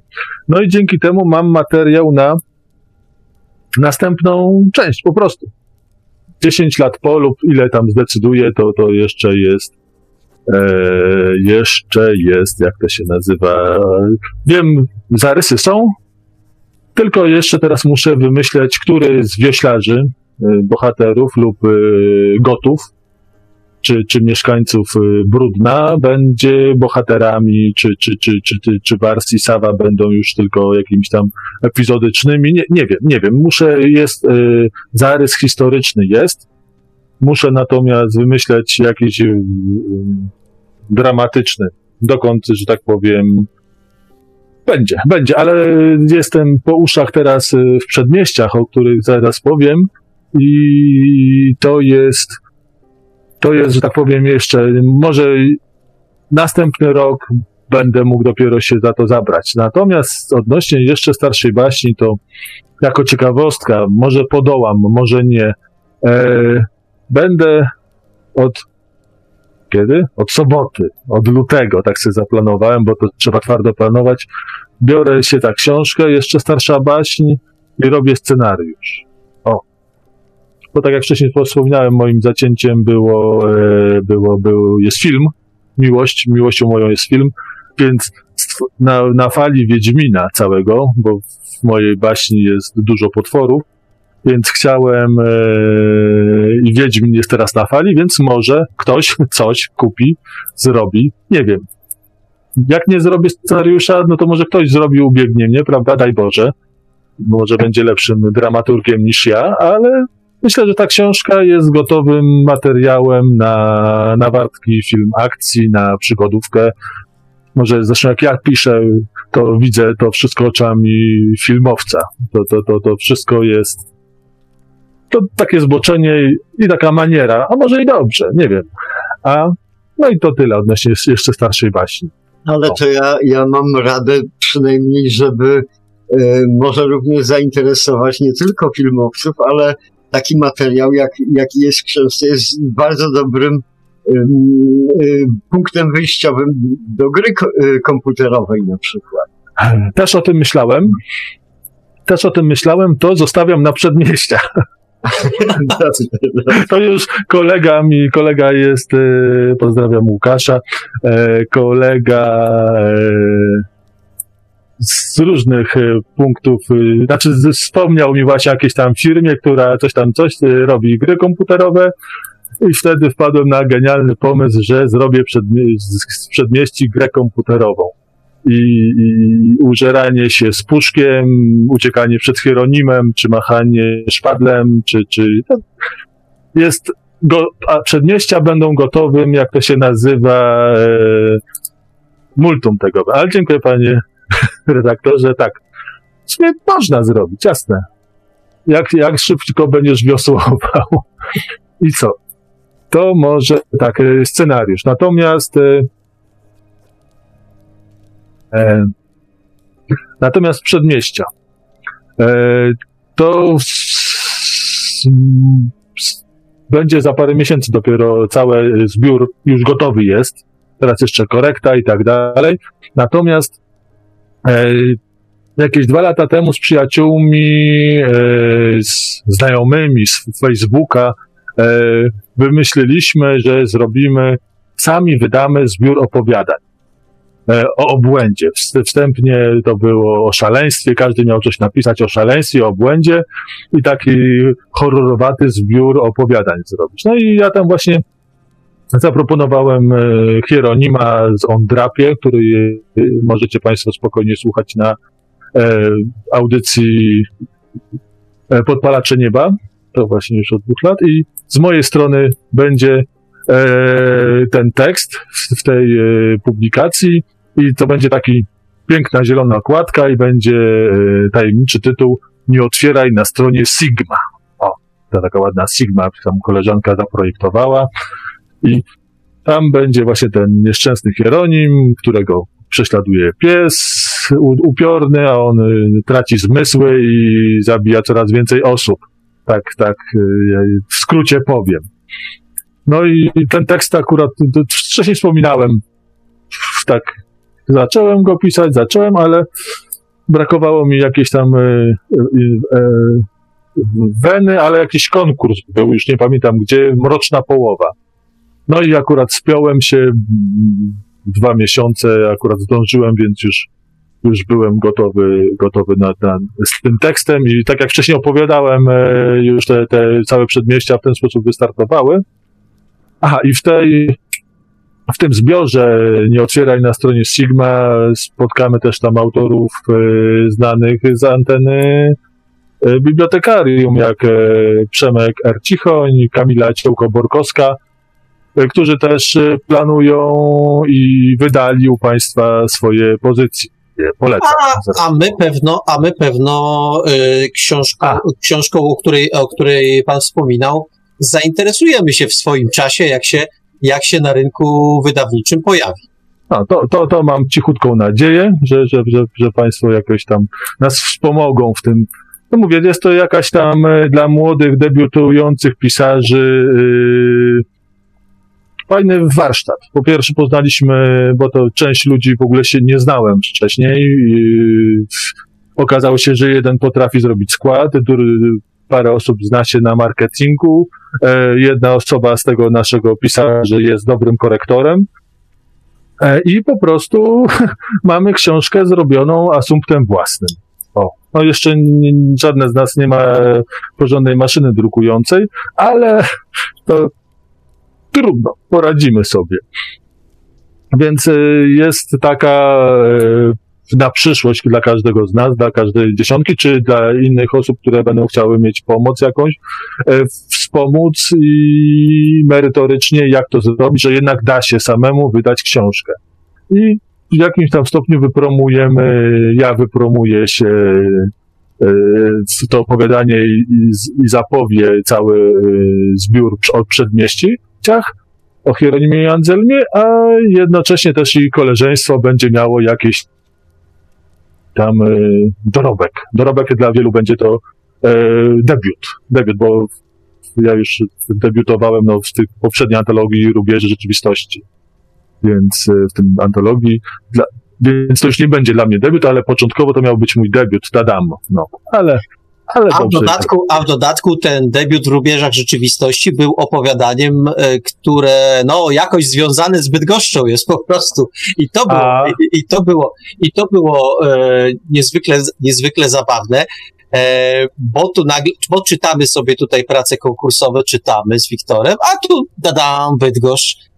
E, I to w dodatku autor, który e, z Bydgoszczą ma powiedzmy skromne, skromne jakieś Bardzo, powiązania. bardzo skromnie. Także, nie, znaczy, y, y, prze, znaczy y, y, przeraziła nas, a właściwie z pełnym szacunkiem odnieśliśmy się e, do siły, y, do siły Google Maps i tym podobnych programów, bo rzeczywiście w każde miejsce dzisiaj można opisać, a zresztą tak naprawdę nie o opis Bydgoszczy chodzi, bo ta Bydgoszcz może być zupełnie magiczna, a, zupełnie o coś innego w tym opowiadaniu Znaczy, chodzi. to było,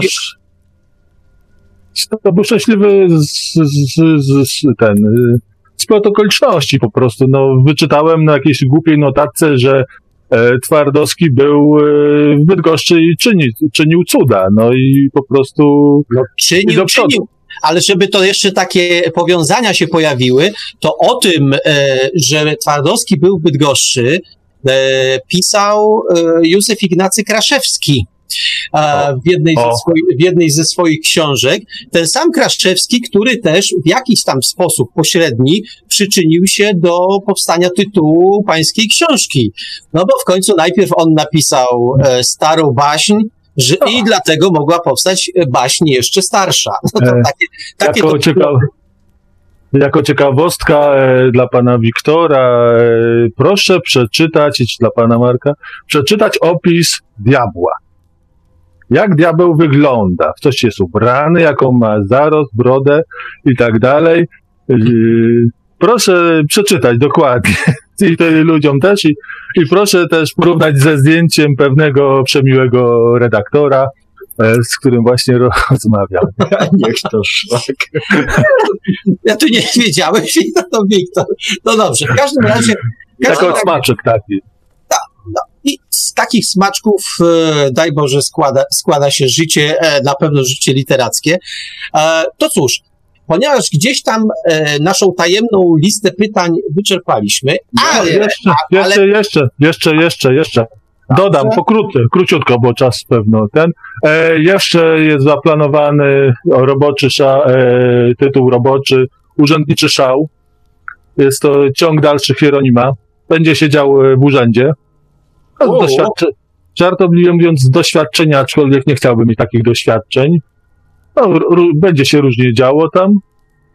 I jeszcze tworzę postać e, znajomego Hieronima, ale to takie popłuczyny takie, aczkolwiek bohaterowie się z tych przedmieści przeplatają. Jest to Ry- Ryszard Walczak, to taki będzie polski odpowiednik e, marvelowskiego Kapitana Ameryki.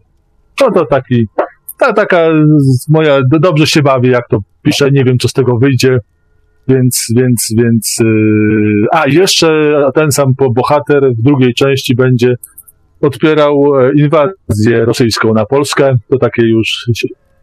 Mam, robię, piszę już od pół roku i dobrze się bawię. I to jest A- najważniejsze przy pisaniu tak naprawdę. Ja tu już chciałem sprytnie zakończyć naszą rozmowę, a tu mi się Wiktor pcha, e, pcha do, do i chce koniecznie zadać pytanie. No to Wiktorze, Ale ja już ostatnie pytanie, bo pan e, Jacek użył takiego e, zgrabnego terminu jak smaczki lingwistyczne. To ja mam na, na sam koniec pytanie. Skąd, skąd się, panie Jacku, wzięło pańskie nazwisko? E, już mówię, no jak ktoś zna niemiecki, to wie, że jest e, Fleischfresser, to jest tyle co mięso żarne. To dzięki mojej kuzynce, a w zasadzie jej mężowi, dowiedziałem się dzięki stronom genealogicznym, że mam kuzynkę Adriannę, pozdrawiam ją i jej męża Marka zresztą.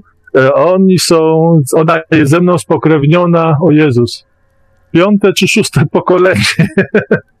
Więc to jest taka w cudzysłowie pokolenie, aczkolwiek jest potom, jesteśmy wspólnymi potomkami e, tego samego e, Wilhelma Fleischwestera, który mieszkał w okolicach, e, gdzie on to, urodził się w okolicach Reska. Resko to jest między O Boże, ja tam jako archeolog, jako geodeta tam pracowałem. O, No, no to, no to, to jest okolice, jakby to Tak. powiedzieć, za koło brzegiem Tak, tak. Bia- Białogardem. Tak. Tam y, w XVIII, w XIX wieku stamtąd y, wszyscy flashfresserowie migrowali do Ameryki, jed, jednych i drugich. Mam jakiś tam kontakt facebookowy z tymi flashfresserami. E, I czy do Australii. Natomiast jeden Ernest Flashfresser, ojciec Wiktora, wyemigrował na Kujawy. No i został z czasem jego syn e, Wilhelm został Polakiem. I tak jestem. No. A Zobaczcie, jakie to piękne. Prawie tak samo, jakbyśmy dyskutowali o tym średniowieczu wczesnym. No prawie tak, ale ja mam jeszcze inną propozycję, e, bo ja, e, jak już dostałem wykładnie, co oznacza nazwisko Fleischfresser, to ja uważam, Mhm. że pan koniecznie powinien pisać krwawe horrory na rynek niemiecki. I to, gwarantuję, że to będzie, że to będzie naprawdę wielki Dobra. sukces. Wielki sukces to będzie. E, no, to taka, taka podpowiedź. Ale tak, żeby jeszcze e, jakby, ponieważ zbliżamy, ponieważ zbliżamy się do końca, to ja mam takie doświadczenie, że w każdej, nawet najdłuższej rozmowie zawsze ci dwaj, co pytają, to o coś nie zapytają. No to jest ten moment, w którym e, jak jakiegoś pytania dzisiaj nie zadaliśmy, to proszę na nie odpowiedzieć. Mm, co ja mogę powiedzieć? Co ja mogę powiedzieć? By, pomyślmy. No, na pewno. Eee, Na pewno to, że nie mam kiedy czasu pisać. O, to jest najgorsze. To jest smutna rzeczywistość. Nie ma jak człowiek ma wenę, to już oczy go bolą i chce mu się spać po prostu. Rzeczywistość, codzienność e, w dzisiejszych czasach e, tylko nieliczni mogą sobie pozwolić na komfort, na komfort, na komfort e, tylko pisania. O. To jest Ale- to ja teraz się będę trochę wymądrzał. y, Już mnie y, wszyscy słuchacze nienawidzą, ale trochę się muszę powy, powymądrzać. Ja mam naprawdę cały czas, to już nie jest pierwsza audycja, a wcześniej w ABW nadaje na ten temat. Błagam wszystkich autorów. Nie macie czasu pisać. y, Ja w to wierzę. To jest naprawdę w tej chwili plaga naszych czasów. Ale naprawdę pół godziny, to nawet jak będziecie śmiertelnie zmęczeni i napiszecie w ciągu pół godziny tylko pięć zdań, to będzie pięć zdań więcej. I ja o to apeluję, żeby pisać regularnie. No ale to tak sobie musiałem, musiałem to powiedzieć. Musiałem to powiedzieć. To samo zalecam, ja robię tak samo. Staram się właśnie co najmniej pół strony walnąć. No już od września walczę e, z inwazją wojsk e, Federacji Rosyjskiej. I, I tyle. I, I naprawdę ludzie piszcie, bo jeśli nie wy napiszecie, to ktoś za was to napisze i, i będzie wam głupio. O. O, i to jest prawda, bo dobre, bo dobre tematy, dobre, dobre opowieści krążą, okazuje się w powietrzu i dokładnie jest tak, jak nasz gość dzisiaj powiedział. Jeśli wy nie napiszecie, to ktoś na pewno za was to zapisze. A my pięknie dziękujemy naszemu gościowi. Ja przypomnę, naszym gościem dzisiaj był Jacek Fleischfresser, autor powieści Jeszcze starsza baśń i kilku innych projektów Dzięki. literackich, które są dopiero, dopiero e, na etapie przygotowania. Ale jeśli Państwo chcecie twórczość naszego dzisiejszego gościa poznać, to zapraszamy. Jeszcze starsza baśń. Jeśli sobie Państwo wygooglacie, to sobie na pewno sklep chociażby Bonito wygooglacie i tam w Albo, całkiem przyzwoitej albo mój cenie- profil na Facebooku. Albo tak, albo profil na Facebooku e, naszego gościa, przypomnę Jacek Fleischfresser i tam na pewno drogą kupna Państwo tę książkę, tę powieść będą mogli nabyć. Jeszcze raz dziękujemy naszemu gościowi. Dziękuję serdecznie panom. Do usłyszenia. Dziękuję. Czołem. Do usłyszenia. Pozdrawiam. Pozdrawiam panów. Do widzenia. Pozdrawiam państwa. Do widzenia. To był wywiad z Jackiem Fleischferserem. Zanim e, wrócą przed mikrofony panowie Marek i Wiktor, ja przypomnę tylko kontakty do Radia Paranormalium. Nasze numery telefonów to 32 746 0008, 32 746 0008, komórkowy 530 620 493, 530 620 493. Linia telefoniczna jest właśnie teraz już otwarta, można dzwonić. E, Nasz Skype to radio.paranormalium.pl. Jesteśmy także na GG pod numerem 36 08 8002, 36 08 8002. Można także nas spotkać na czatach Radia Paranormalium na www.paranormalium.pl oraz na czacie towarzyszącym naszej transmisji na YouTube. Jesteśmy także na Facebooku, na fanpage'ach Radia Paranormalium i portalu bibliotekarium.pl, na grupach Radia Paranormalium i czytelników Nieznanego Świata, no i oczywiście na grupie Rubieże Rzeczywistości również. A jeżeli ktoś woli, to może nam także wysłać pytania, komentarze i różne inne wiadomości od, no, no, odnoszące się do naszej audycji na nasz adres e-mail radiomałpa-paranormalium.pl To teraz my. To teraz my, Wiktorze. Teraz k Cóż. my. No, bez. A, a może być i sky. Teraz my. kurcze. Kurczę, kurczę. E, cóż chciałem powiedzieć? E, między innymi to, że pojawiła się w trakcie wypowiedzi naszego gościa mm, tajemnicza osoba redaktorki, która tam a to wycięła kawałek prologu, a to wycięła epilog, a to w ogóle czuwała, czuwała nad tym, e, nad tym e, projektem. No to powiedzmy, zdradźmy, e, zdradźmy imię i nazwisko nowej redaktorki. Bardzo to jest prosty mechanizm. Wiesz, y, twórca to jest poza stwórcą ma diabelską naturę. A gdzie diabeł nie może albo ma poprawki, tam wiadomo kogo posyła. Nie? No więc y, Silną kobietę, zdecydowaną. silną kobietę. Oczywiście należy uwzględniać to, że są książki, które należy poprawiać. Tej książki poprawiać nie, na, nie trzeba było, bo ona z natury jest dobra. Natomiast, Mówimy o fabule.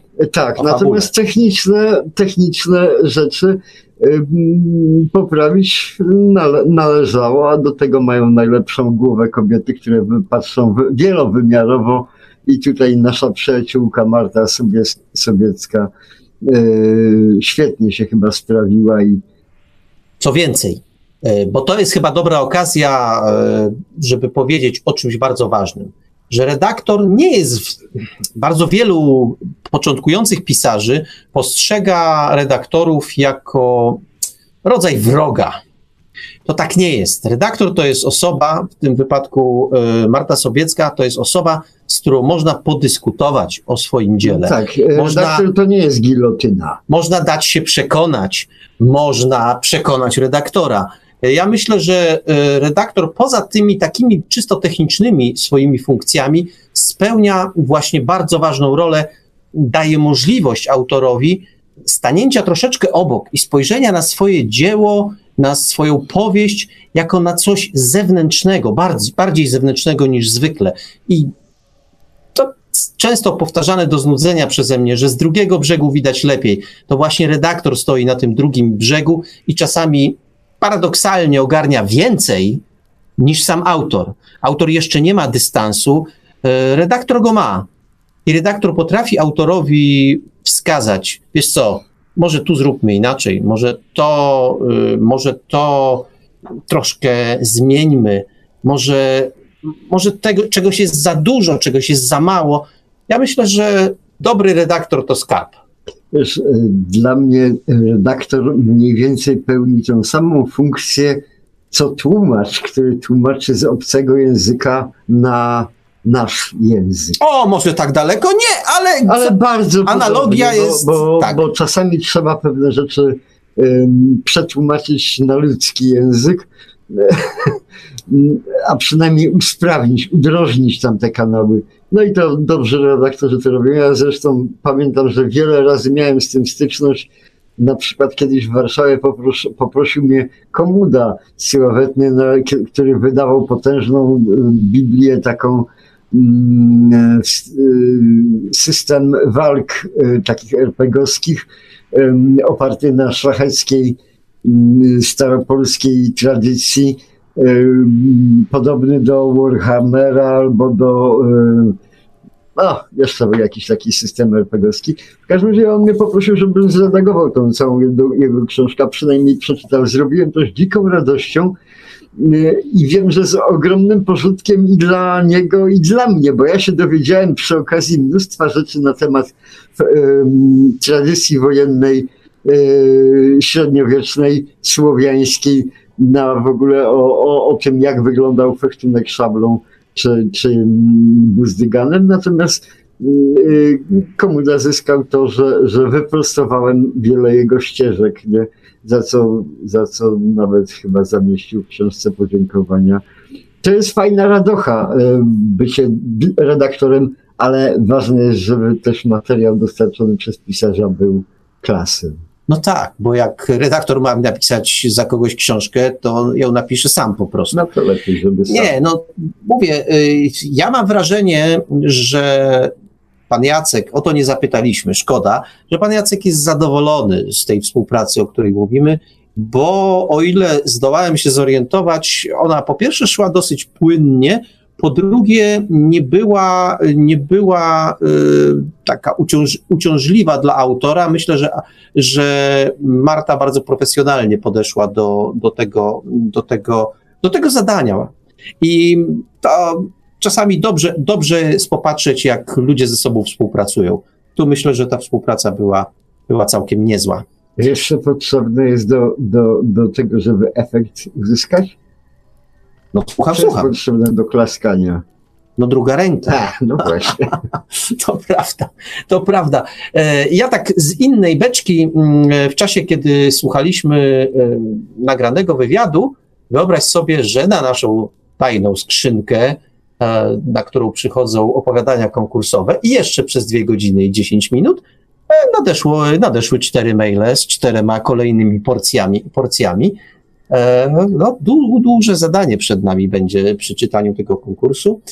A no cóż. No. Zawsze możemy e, koleżankę Martę Sobiecką zatrudnić. Ale my jesteśmy jury, Aha, jury no a, później, a później będziemy, będziemy e, rozmawiać z koleżanką na temat redakcji. Okej. Okay. Ja myślę, że warto, warto coś jeszcze powiedzieć, co znowu nie pojawiło się w wywiadzie z panem Jackiem, ale warto to teraz, y, to teraz wspomnieć. Kiedy mówiłem o tym rozczytywaniu starych historii na nowo, czyli takim, takim archeologicznym dochodzeniu, co stoi za daną opowieścią, czyli na przykład za opowieścią o wawelskim smoku, a co stoi za opowieścią o kraku. E, no, dzisiaj każdy sobie tę historię może opowiedzieć, bo ją zna od dzieciństwa. Pan Jacek proponuje e, zupełnie inną interpretację. I pamiętasz, kiedyś jeden z naszych słuchaczy zaproponował, żebyśmy wzięli na warsztat przesławną książkę e, Złota Gałąź Fryzera. E, I pewno ją kiedyś weźmiemy i to pewno nie tak, nie tak daleko do tego czasu. Natomiast od razu przyszło mi, przyszło mi to do głowy, że pan Jacek posługuje się tą metodą, którą zaproponował Fraser.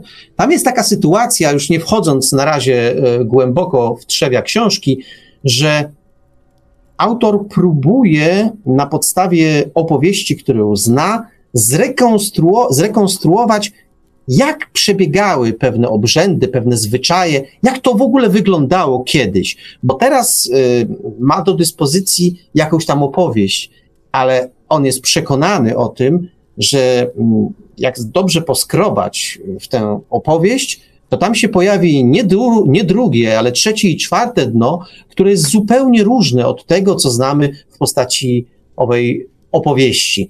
To jest dokładnie ta metoda. Oczywiście Fraser zrobi to od strony takiej bardzo naukowej, religioznawczej.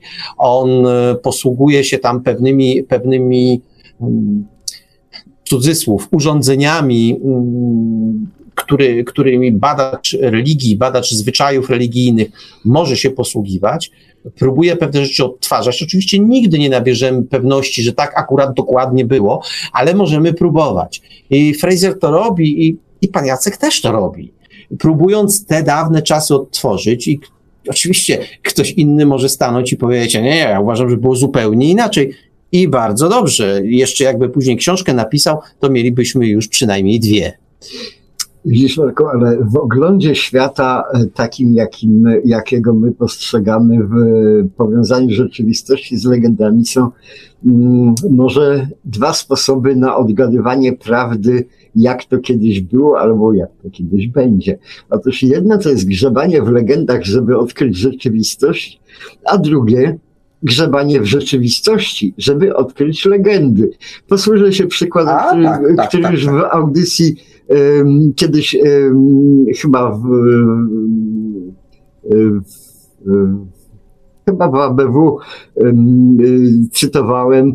Em, Jest takie przykład, który zresztą pan Jacek tutaj w powieści, którym się posługuje bardzo często. Otóż, jak się z Bydgoszczy jedzie w Bory Tycholskie, to się tak jedzie i w pewnym momencie się pojawia drogowskaz. Rozbrat. Trzy kilometry. Jest taka miejscowość. Na trasie w porządku, no to jest, to sobie jest. Nie? Ja tylko wyjaśnię, no nie tym konkretnym przykładem się pan Jacek posługuje, Tak, tylko metodą. tak. Metodą. metodę. Nie? No jest sobie rozbrat. Jedziemy dwa kilometry samochodem. Dalej mm, jest drogowskaz w drugą e, na trzy kilometry w bok gdzieś pobojewo. Następne pięć kilometrów następny, na, następna tabliczka z miejscowością y, tu padły. Tak się e, trzy seryjne miejscowości nazywają. To jest nasza, nasza współczesna rzeczywistość. A tak naprawdę istnieje legenda o dwóch braciach, i to jest prawda historii, e, o dwóch braciach w czasach jeszcze właśnie tego e, wczesnego średniowiecza, albo może troszkę późniejszych, o dwóch braciach wojach, którzy się posprzeczali o jakąś schedę po, mm, po, po swoich protoplastach. No i postanowili stoczyć em, e, sprawiedliwości boskiej się od, em, powierzyć swoje, swoją No problem swój. swój problem, nie? No i, ale przed, przed bitwą postanowili się jeszcze spróbować dogadać. I to jest miejscowość, w której te rozmowy przed bitwą się toczyły. To jest e, nazwa Rozbrat, gdzie jed, która świadczy o tym, że jednak się nie, Nie dogadali. dogadali. Się. Nie dogadali. Jedziemy dalej, następnie jest Pobojewo. To jest pobojowisko, tam gdzie się odbyła bitwa i em, któryś z nich, nie wiadomo, który wygrał. Trzecia miejscowość, 5 kilometrów dalej, tu padły. Tam padli ostatni ci, którzy uciekali e, z, po, z pobojowiska, których dopadli ci e, Co zwycięzcy. Ci, co wygrali. zwycięzcy. Zobaczcie, jak się pięknie w rzeczywistości osadza legenda. I trzeba patrzeć tylko na rzeczywistość z ciekawością. Ja dam sobie rękę uciąć, że 99,9% kierowców, którzy tą drogą przejeżdżali w Bory Tucholskie, nawet myślą nie tknęła żadnego z tych drogowskazów. Nie do, nie do Wiesz, czy było tak, jak ty, y, ty to interpretowałeś, to trudno właśnie powiedzieć. Legenda taka była, to jest taka dosyć prosta interpretacja, a może było jeszcze zupełnie inaczej. Jest, e, są e, archeolodzy badali te miejsca, rzeczywiście Nie no. była, rzeczywiście gdzieś Ale szczegółów nie poznamy nigdy. szczegółów. Nie, A I tutaj się włącza pan Jacek Freser i pisze książkę, albo wykłada nam na nowo historię. Prawdziwą. A pan Jacek jest w tej chwili na czacie, pisze y, a propos współpracy z Martą Sobiecką. Rewelacyjna współpraca z Martą, polecam.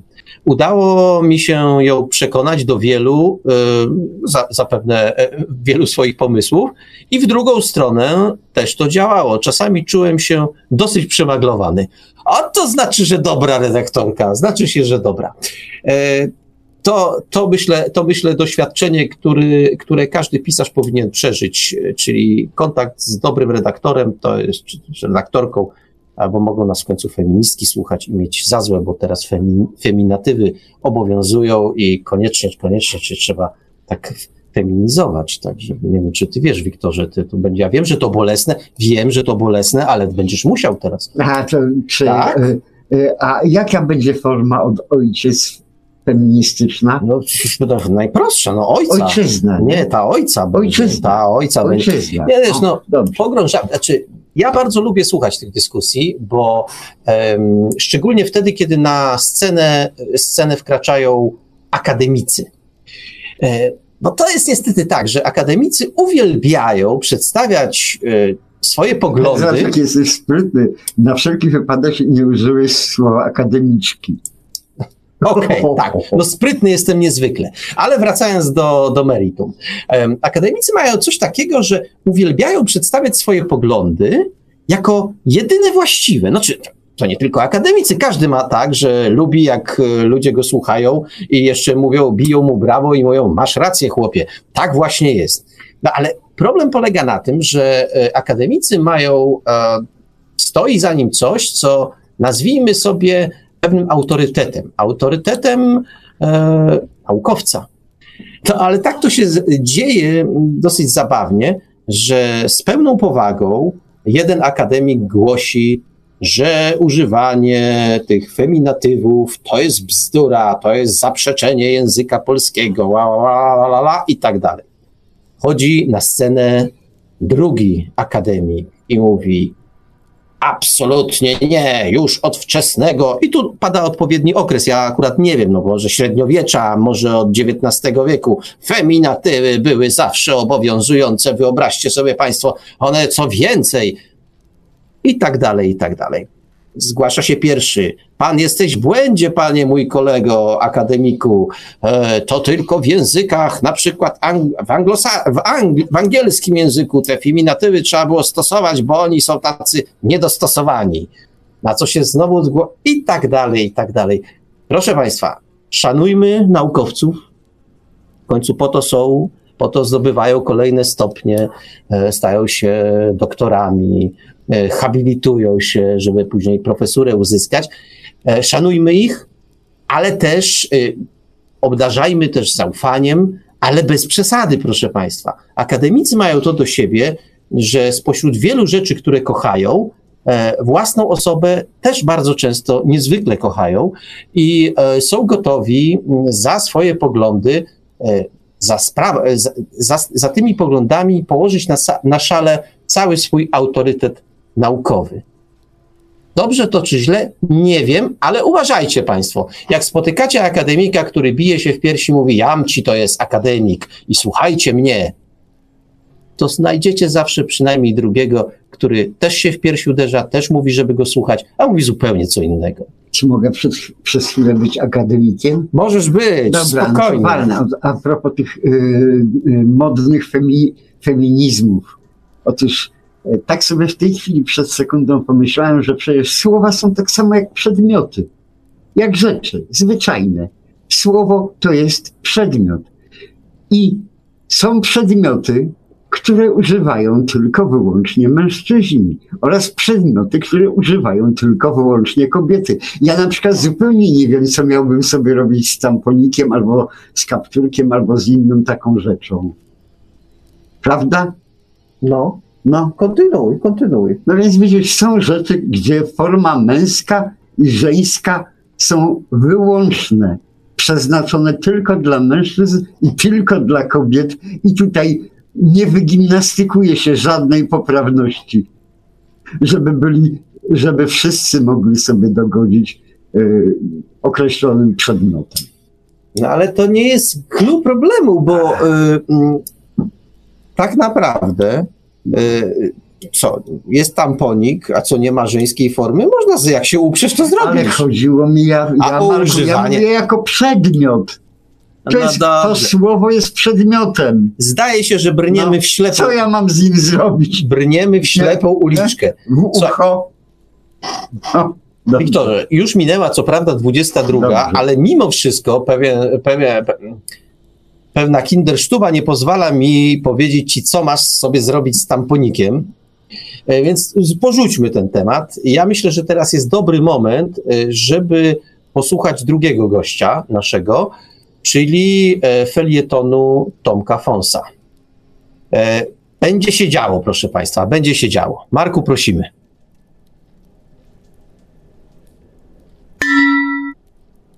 Cudowna epoka obrazków. Utkwiła mi w pamięci anegdota, sytuacja bodaj z jakiegoś spotkania koła filozoficznego, kiedy to mówiono o zdaniu, bardzo starym, być może jednym z najstarszych zdań, wypowiedzi zapisanych w historii ludzkości, które to miało głosić, że no, młodzi w ogóle nie słuchają starszych, y, upadają obyczaje, no i wszystko ma się ku gorszemu.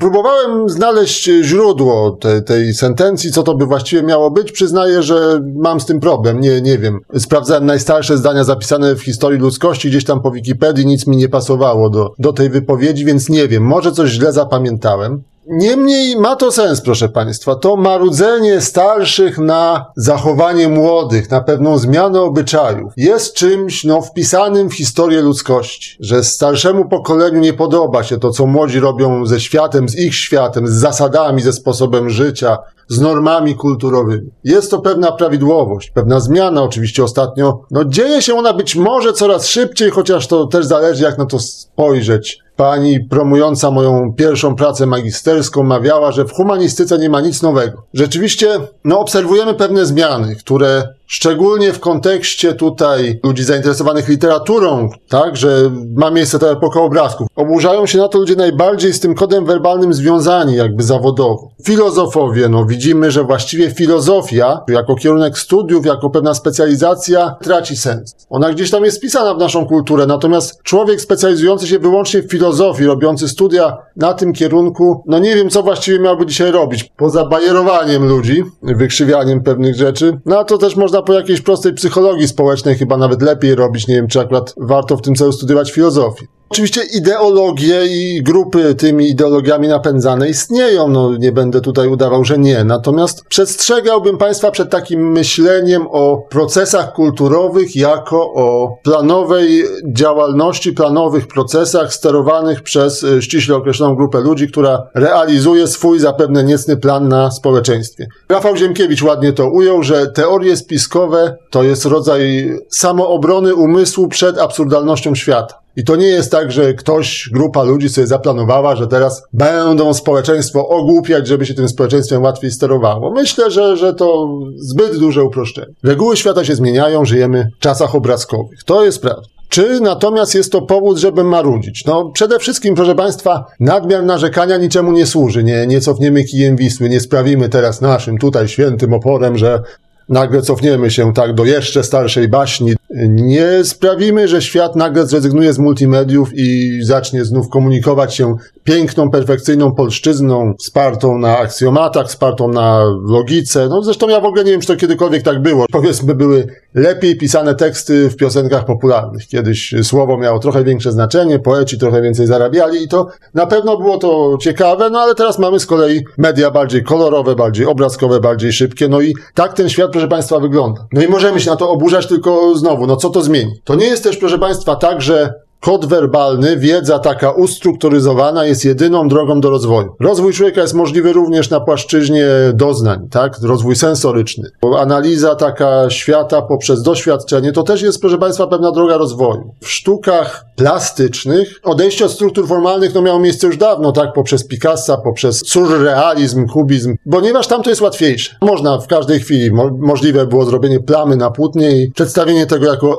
dzieła sztuki. W literaturze trochę trudniej, ponieważ no, nie da się z przypadkowego układu znaków tworzyć literatury. Tam jednak musi być zdanie, żeby coś powiedzieć. Da się natomiast zamiast y, pewnej głębszej symboliki, pewnej myśli, pewnego ciągu przyczynowo-skutkowego opartego na bardzo rozbudowanych przemyśleniach autora, da się e, poprzez literaturę przekazać prostą emocję, doświadczenie zmysłowe. No czasem erotykę, pornografię, czasem inny rodzaj, nie, motywację. No i patrząc po wyniki właśnie takich pisarzy jak Coelho oczywiście, ale też no te różnego rodzaju tam twarze Greya, nie? Tam literaturę taką kiepską literacko, ale dającą rodzaj bezpośredniego doświadczenia czytelnikowi. No i proszę Państwa, no można się na to obrażać, ale tak to działa i to się ludziom podoba. No i pięknym przykładem, jak można żyć w zgodzie z tym nowym światem, takim już klasycznym przykładem jest moim zdaniem film Matrix. Film, który dając widzom widowisko, jednak pewną myśl też wyraża. Pewien rodzaj sztuki, pewien rodzaj kodu kulturowego, przemyśleń wręcz filozoficznych, oczywiście uproszczonych, no ale jednak zawierał, mając tę świadomość, że widz przede wszystkim chce, żeby tam no się strzelali, żeby tam była jakaś rozruba i tak dalej, a o co chodzi, no to tam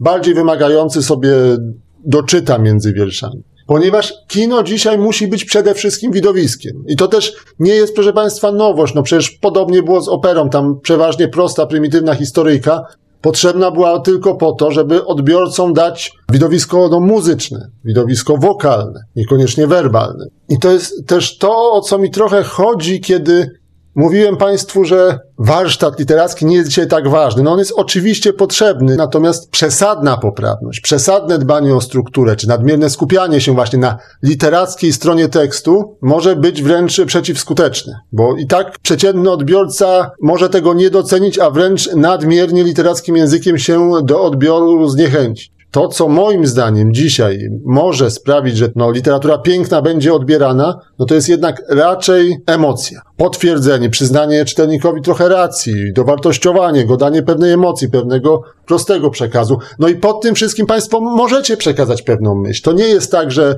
to musi być głupie. Nie, to dobrze, jak tam jakaś myśl jest. Także do tego zachęcam, proszę Państwa, żeby zamiast marudzić, jaki ten świat jest straszny, jaki oto nie literacki upadek narracji globalnych i w ogóle koniec świata, uświadomić sobie, że idziemy w inną stronę. Czego innego chce odbiorca dzisiaj niż 20 czy 50 lat temu. I jeżeli robimy w show biznesie, musimy się jakoś na tego odbiorcę otworzyć. Ja powtarzam po raz kolejny, że jednym z zadań artysty jest dotrzeć do odbiorcy, a nie tworzyć rzeczy tak ambitne, że nikt ich nie rozumie i żyć w wielkim cierpieniu z tego powodu. Ja też będąc odbiorcami, proszę Państwa, no miejmy świadomość, że epoka multimedialna jest na swój sposób przepiękna. No, na wyciągnięcie ręki mamy dostęp do ogromnej ilości zbiorów, mając świadomość tego, jak świat funkcjonuje, no wybieramy z niego co chcemy. Możemy odkryć pewną wartość jeszcze cały czas w słowie pisanym, możemy, nikt nam nie broni wyłączyć telewizora, zrezygnować z subskrypcji portali z filmami, a zamiast tego na przykład y, korzystać z portali audiobookowych, czy w ogóle z dostępem do, do literatury w wersji elektronicznej. Uważajmy, żeby nie stetryczeć, proszę Państwa, bo to nikomu, ani nam, ani światu korzyści nie przyniesie. Tak. Niekoniecznie tak, może również nie. No, właśnie, to bywają polemiczne. Zanim się odniosę do tego, co powiedział Tomek, e, krótko zresztą, e, to coś muszę zacytować z czata, bo, bo mnie to ubawiło. Jacek e, Fleischfresser napisał a propos tej tamponiki, o której, o której wspomniałem, co z nią należy zrobić, bo się zastanawialiśmy. No, Prada jest prosta, trzeba sobie ją wsadzić w ślepy zaułek. Aha, widzisz. A teraz wracając, wracając do felietonu, którego wszyscy wysłuchaliśmy przed chwilą. Ja mam takie wrażenie, że wiesz, jaka jest cecha naprawdę dobrego felietoni, felietonu, a konsekwentnie y, felietonisty? No, żeby był polemiczny. No, tak, ale przede wszystkim e, taka mianowicie, że chociaż wygłasza poglądy, z którymi ja na przykład absolutnie się nie zgadzam, w sporej części, no nie mogę tak gremialnie, że w ogóle, ale w sporej części się nie zgadzam, to mimo wszystko podziwiam w tym wypadku Tomka Fonsa za błyskotliwość, za pewną migotliwość myśli, skojarzeń i argumentacji. Trudno od strony takiej formalnej coś temu zarzucić. Można się z tym nie zgadzać. No to już zupełnie inna para kaloszy i pewno teraz Teraz mógłbym sobie podyskutować, no, niestety sam ze sobą albo z tobą. E, szkoda, że Tomka nie ma i nie możemy tutaj takich e, polemicznych kopii skruszyć. A może jeszcze przyjdzie na to czas. Ja w każdym razie e, duży szacunek, tak jak powiadam, Niewiele, niewiele z tych rzeczy budzi mój entuzjazm, o, którym, o których mówił Tomek, ale muszę przyznać, że to znowu jest ten E, granat w szambo, który ja, który ja tak często postuluję. I to znowu świetny felieton był. A podsumowując, to opowiem pewną historię, jakby zamiast polemiki. Otóż jestem właśnie w trakcie redagowania, mówiłem to chyba w poprzedniej audycji, w trakcie redagowania mm, takiej książki e, Henri Laurie Podróż na Marsa. E, kiedy główny bohater e, jest na tym Marsie, już pomijmy szczegóły, bo w końcu powieść jest po to, żeby ją przeczytać, E, w pewnym momencie dochodzi do rozmowy, ponieważ on zauważa na jednej ze ścian piękny wizerunek jednej z bohaterek. Zachwyca go to, że on jest tak wierny, tak, tak cudowny, tak cudownie rzeczywisty. I pyta ją, kto malował, kto malował ten, ten portret, to, to, to dzieło. A ona odpowiada, tu na Marsie nie ma artystów, ponieważ y, artyści kiedyś, ich zadaniem, i to jest moim zdaniem pierwszy fałsz, ale kiedyś zadaniem artystów było odwzorowanie rzeczywistości. Ale my wynaleźliśmy taką formę uwieczniania jej, że uwieczniamy odbicie lustrzane i w związku z tym artyści są już nam niepotrzebni. Powiem, że kiedy to przeczytałem, uśmiechnąłem się, uśmiechnąłem się, bo zacząłem się zastanawiać, czy aby na pewno ci malarze e, przez te wieki byli, są po to, żeby wiernie oddawać rzeczywistość. To moim zdaniem e, spojrzenie, to, to spojrzenie, które, które każe mm, stwierdzać autorowi, czy też może tylko bohaterowi, bo nie znam poglądów autora e, powieści Podróż na Marsa, e, każe mówić mu, że zadaniem artysty jest odzwierciedlanie tej rzeczywistości jak najwierniejsze, to chyba tak nie jest po Wiesz, prostu. Przypominam sobie taki obraz y, chyba Rembrandta, y, syn marnotrawny.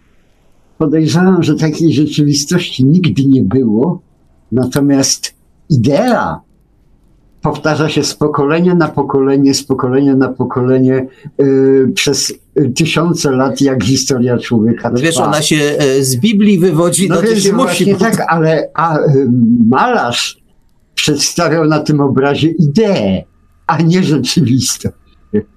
No.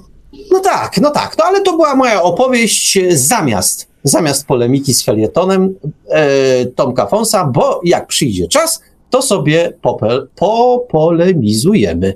A ja mogę trochę od razu. Proszę, proszę ja bardzo. nie wiem, czy dożyję czasu, kiedy już będzie można, więc ja, ja, ja może tak z grubej rury, wiesz, bo ja mam taką, nagle się odezwała we mnie dwoistość natury, wiesz, Ale twojej. tak moje, mojej, ta, ta.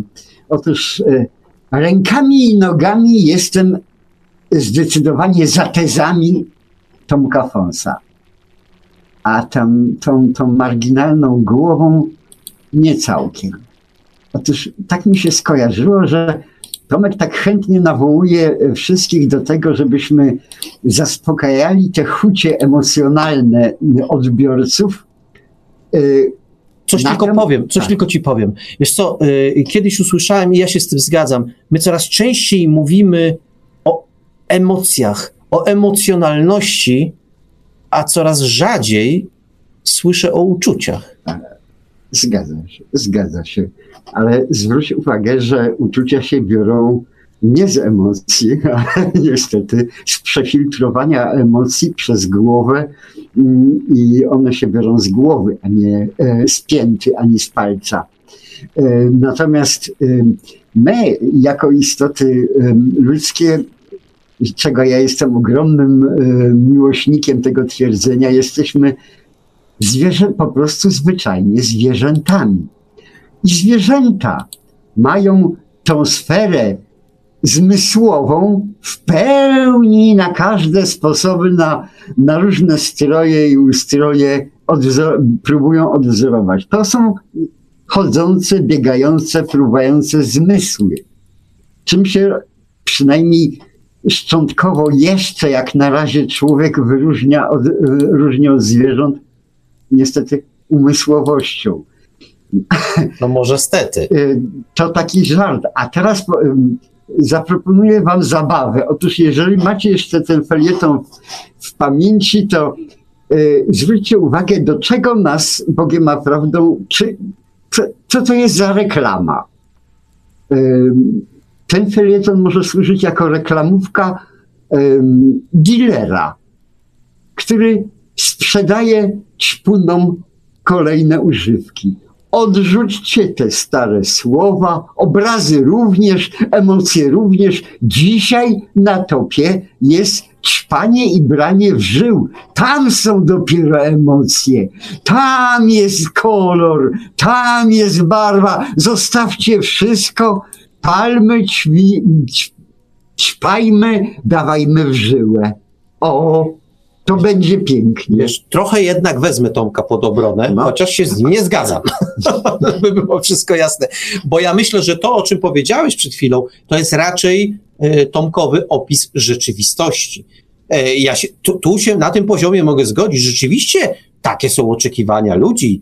E, takie są e, czasami wręcz żądania, żeby to takie było. Tak, Tylko diagnoza moim zdaniem jest Marku, lekko błędna. ale ja powiedziałem, ale dealer od narkotyków powie, że ludzie jesteście w błędzie, to już jest przestarzałe. Zgoda, Zostawmy ten balast. zgoda. Pofluńmy w naszą stronę. To jest przyszłość. Tam się rozwijamy. A ja się zastanawiam po prostu na bazie tego felietonu, czy przypadkowo nie jest tak, że jednak warto by wrócić do pewnej idei, może to już jest dzisiaj rzecz zupełnie niemodna, że jednak kiedyś artyści, może ci przez, przez wielkie A, może nie wszyscy, byli jednak tymi, którzy rządzili duszami, którzy mówili, tak, jest dobrze, tak, należy.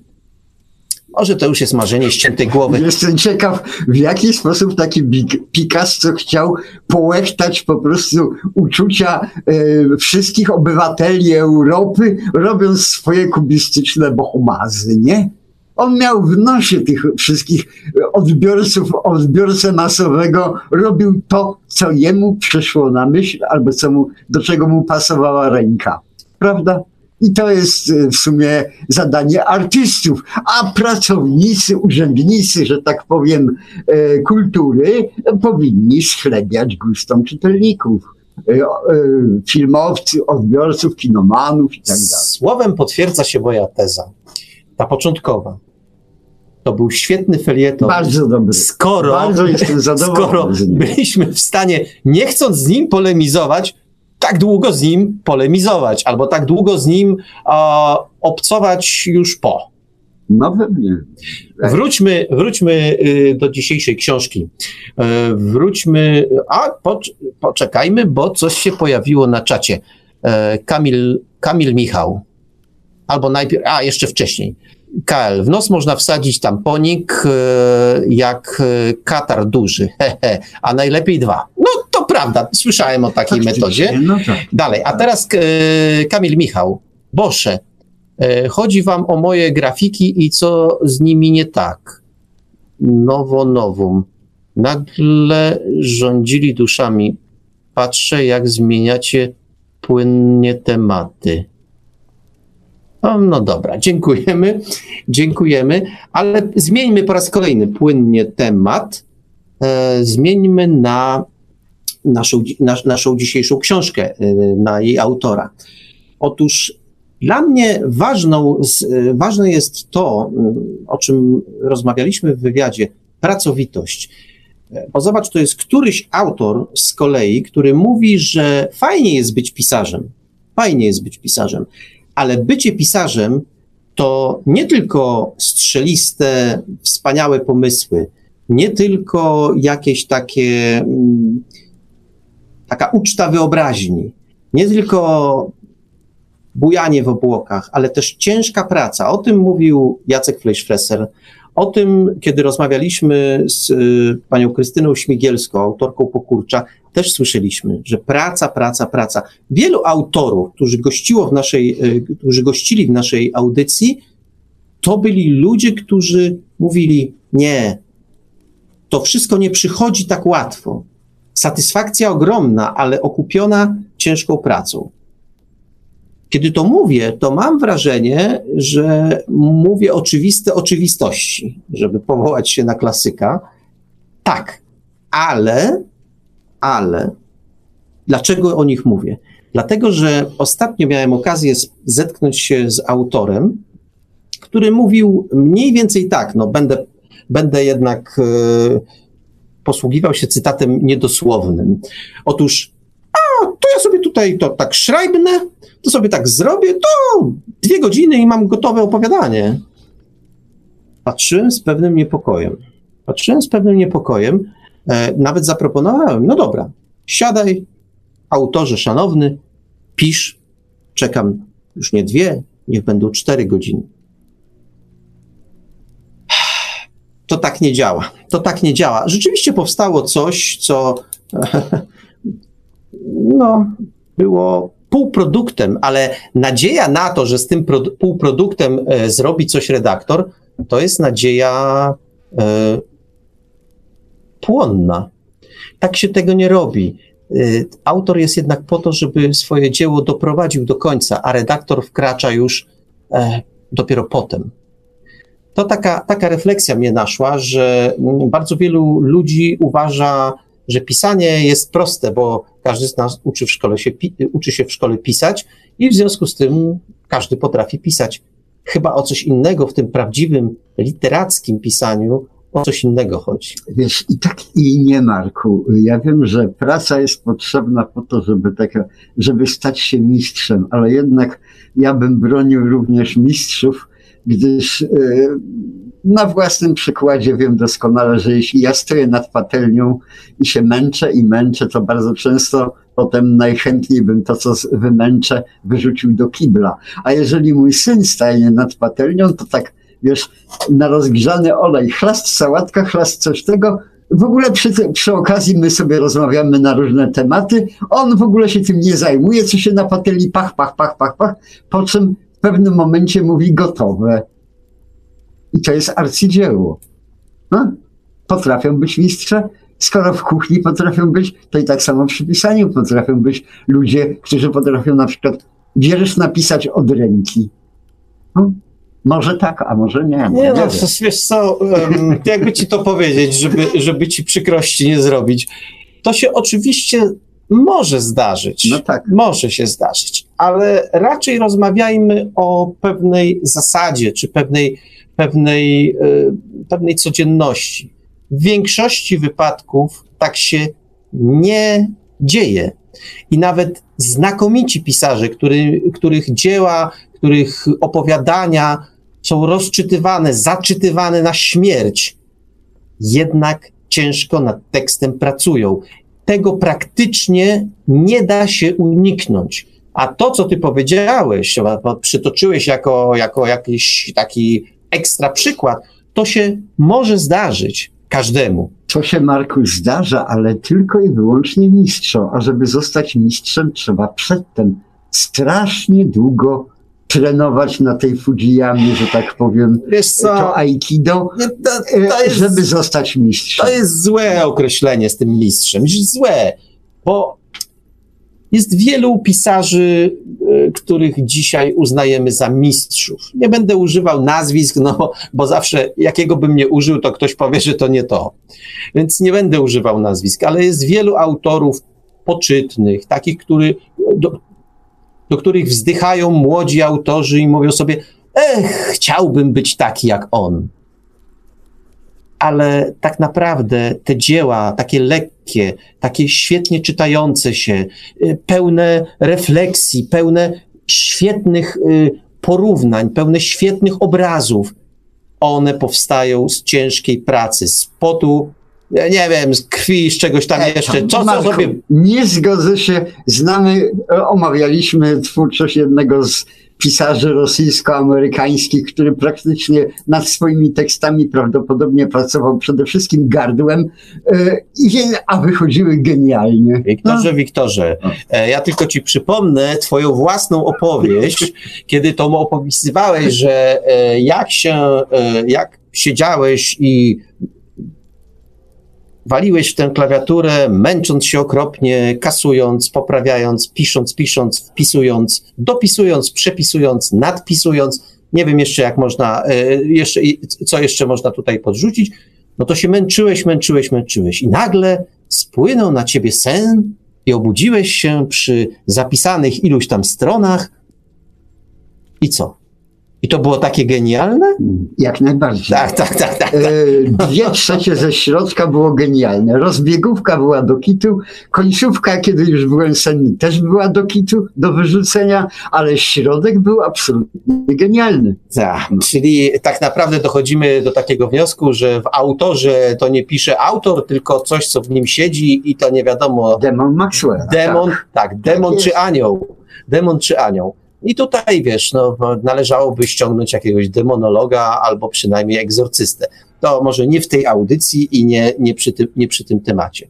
Proszę Państwa, gdzieś tam już chyba dotarliśmy do końca. Tak, bo y, ja przypomnę, że są dwa słowa, Marku, już na tym sam koniec. Praca, tak, Tak. talent. Tak. A, ale oczywiście, a tylko i, tak nie, i tak nie skończymy audycji, bo to jest tak, praca, talent, pełna zgoda.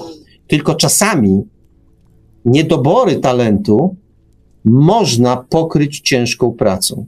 Pokryć, zauważ, nie zastąpić, nie, nie, nie, No właśnie. Nie, nie tak, zastąpić. Tak, tak, pokryć. Bo to tak jest, że natura raczej niesprawiedliwa jest i jednemu daje, drugiemu nie daje talentu. To oczywiście jest kompletnie sprzeczne z pewnymi poglądami, które są e, teraz dosyć powszechnie głoszone, że wszyscy jesteśmy równi i że i ta równość jest wartością ponad wszystko. Nie jesteśmy, proszę Państwa, niestety w pewnych dziedzinach równi. Jeden ma talent, drugi nie ma talentu, ale powtarzam, nawet jeśli mamy ten talent nieco mniejszy, da się to pokryć.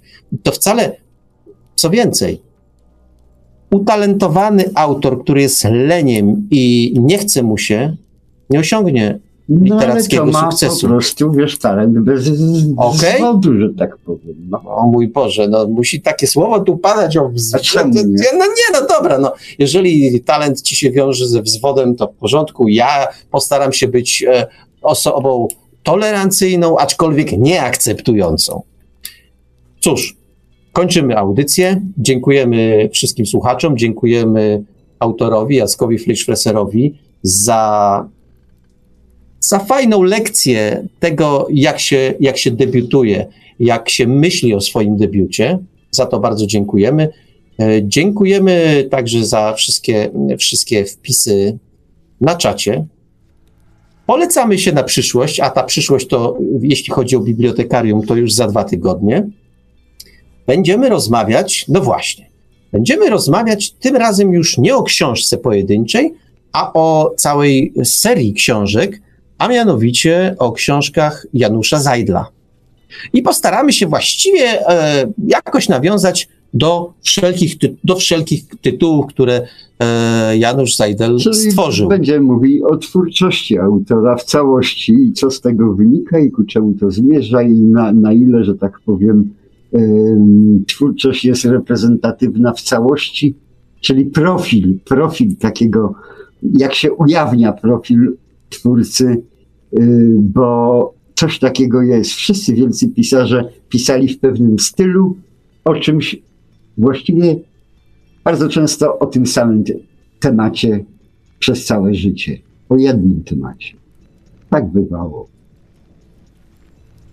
Coś ci jeszcze przeczytam, e, przeczytam z czata. Mm, e, Piotr P. Porównanie z gotowaniem, o, i mi właśnie przes- przeskoczyło. Porównanie z gotowaniem jest niezbyt dobre. Kucharz, jak zna przepis, to go odtwarza, a nie wymyśla. Wiesz, żeby odtworzyć przepis. Ja Poczekaj, znam ludzi, którzy, moja siostra zawsze wszystko robi zgodnie z przepisami i to jest do, do kału, mnie niepodobne. Dobra, y, Piotr P. dalej pisze, gdyby kucharz na poczekaniu wymyślił zupełnie nowe danie, to byłoby porównywalne z wymyślaniem opowiadania e, na poczekaniu. Dalej e, Piotr P. pisze, w dwie godziny da się napisać shorta na 500, e, 2000 znaków, ale wcześniej trzeba chodzić z pomysłem w głowie przez kilka dni i układać sobie ten pomysł. Ale tak, ale Marku, przecież to ja mówię, a kura ile znosi jajko? Już jest zniesione. A że przedtem musiała się na, e, na, na, namęczyć, żeby to e, jakoś tam w sobie rozwinąć, a potem jeszcze musi to wysiedzieć. Natomiast sam pomysł, czyli pojawienie się jajka w świecie, jest mik, już gotowe. A, cóż jeszcze? Jeszcze mamy wpis od, y, mamy też wpis od Jakuba Karbo. Wszystkim piszącym powodzenia. E, Jakub Karbo jeszcze pisze, różnie to bywa, czasami pomysł uderza jak grom z jasnego nieba i leci wena. No zgadza się. No tak. Poza tym, jak wiesz, jak się drzwi od sejfu nie, nie mogą otworzyć, to trzeba łomem po prostu. Marku, Hmm. łomem. Jeszcze zacytuję Kamila Michała. Dopóki dusza nie zamieszka w narodzie, będziemy jedynie o tym pisać, miast żyć. Bądźmy realistami w nierealnym świecie. I nie mam na myśli, i, i nie ma na myśli pisanie. No tak, to wracając do, tema- do, do tego, co, o, czym, o czym już mówiłem. Za dwa tygodnie Janusz Zajdel, jego najgłośniejsze opowiadania i powieści. Bo tych powieści całkiem sporo, bo mamy Lalandę z numerem, którego nigdy nie pamiętam, e, mamy Cylinder Van Troffa, mamy Wyjście z cienia, mamy Limes Inferior, e, całą prawdę o planecie Xi, pewno o czymś jeszcze zapomniałem i cała masa opowiadań. I co jest ciekawe, te powieści i te opowiadania to są zupełnie różne bajki. Zupełnie różne, aczkolwiek y, dobre. Jedno i drugie dobre. E, W każdym bądź razie e, myślę, myślę że to będzie, cieka- to będzie ciekawa audycja. Ciekawa z jeszcze jednego względu, no bo Wiktor po prostu Janusza Zajdla znał. I nam trochę poplotkuje. Trochę się przyjaźniłem z nim. Sympatyczny człowiek. Sympatyczny, mówisz? Bardzo. A coś o pisaniu jego wiesz? Co? A coś o jego pisaniu wiesz? Wiesz co, rozmawialiśmy o świecie, nigdy o pisaniu, bo chyba wiesz, mm, ta proza życia to nie, jako rozrywka towarzyska nigdy nam nie towarzyszyła normalnie. Jeszcze z czatu e, Jakub Karbo pisze, mm, że leżakowanie i poprawianie dodaje fajnego szlifu opowiadaniom w domyśle. E, No cóż, to o tym też możemy sobie porozmawiać za tydzień z kolei, bo za tydzień ABW, kolejna porcja opowiadań. E, Zapraszamy serdecznie.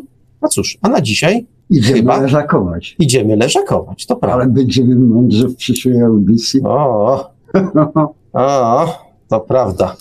Jeszcze raz dziękujemy wszystkim, samych dobrych lektur, tym co piszą, oczywiście Weny. Wszystkiego dobrego. Dobranoc. Dobrej nocy.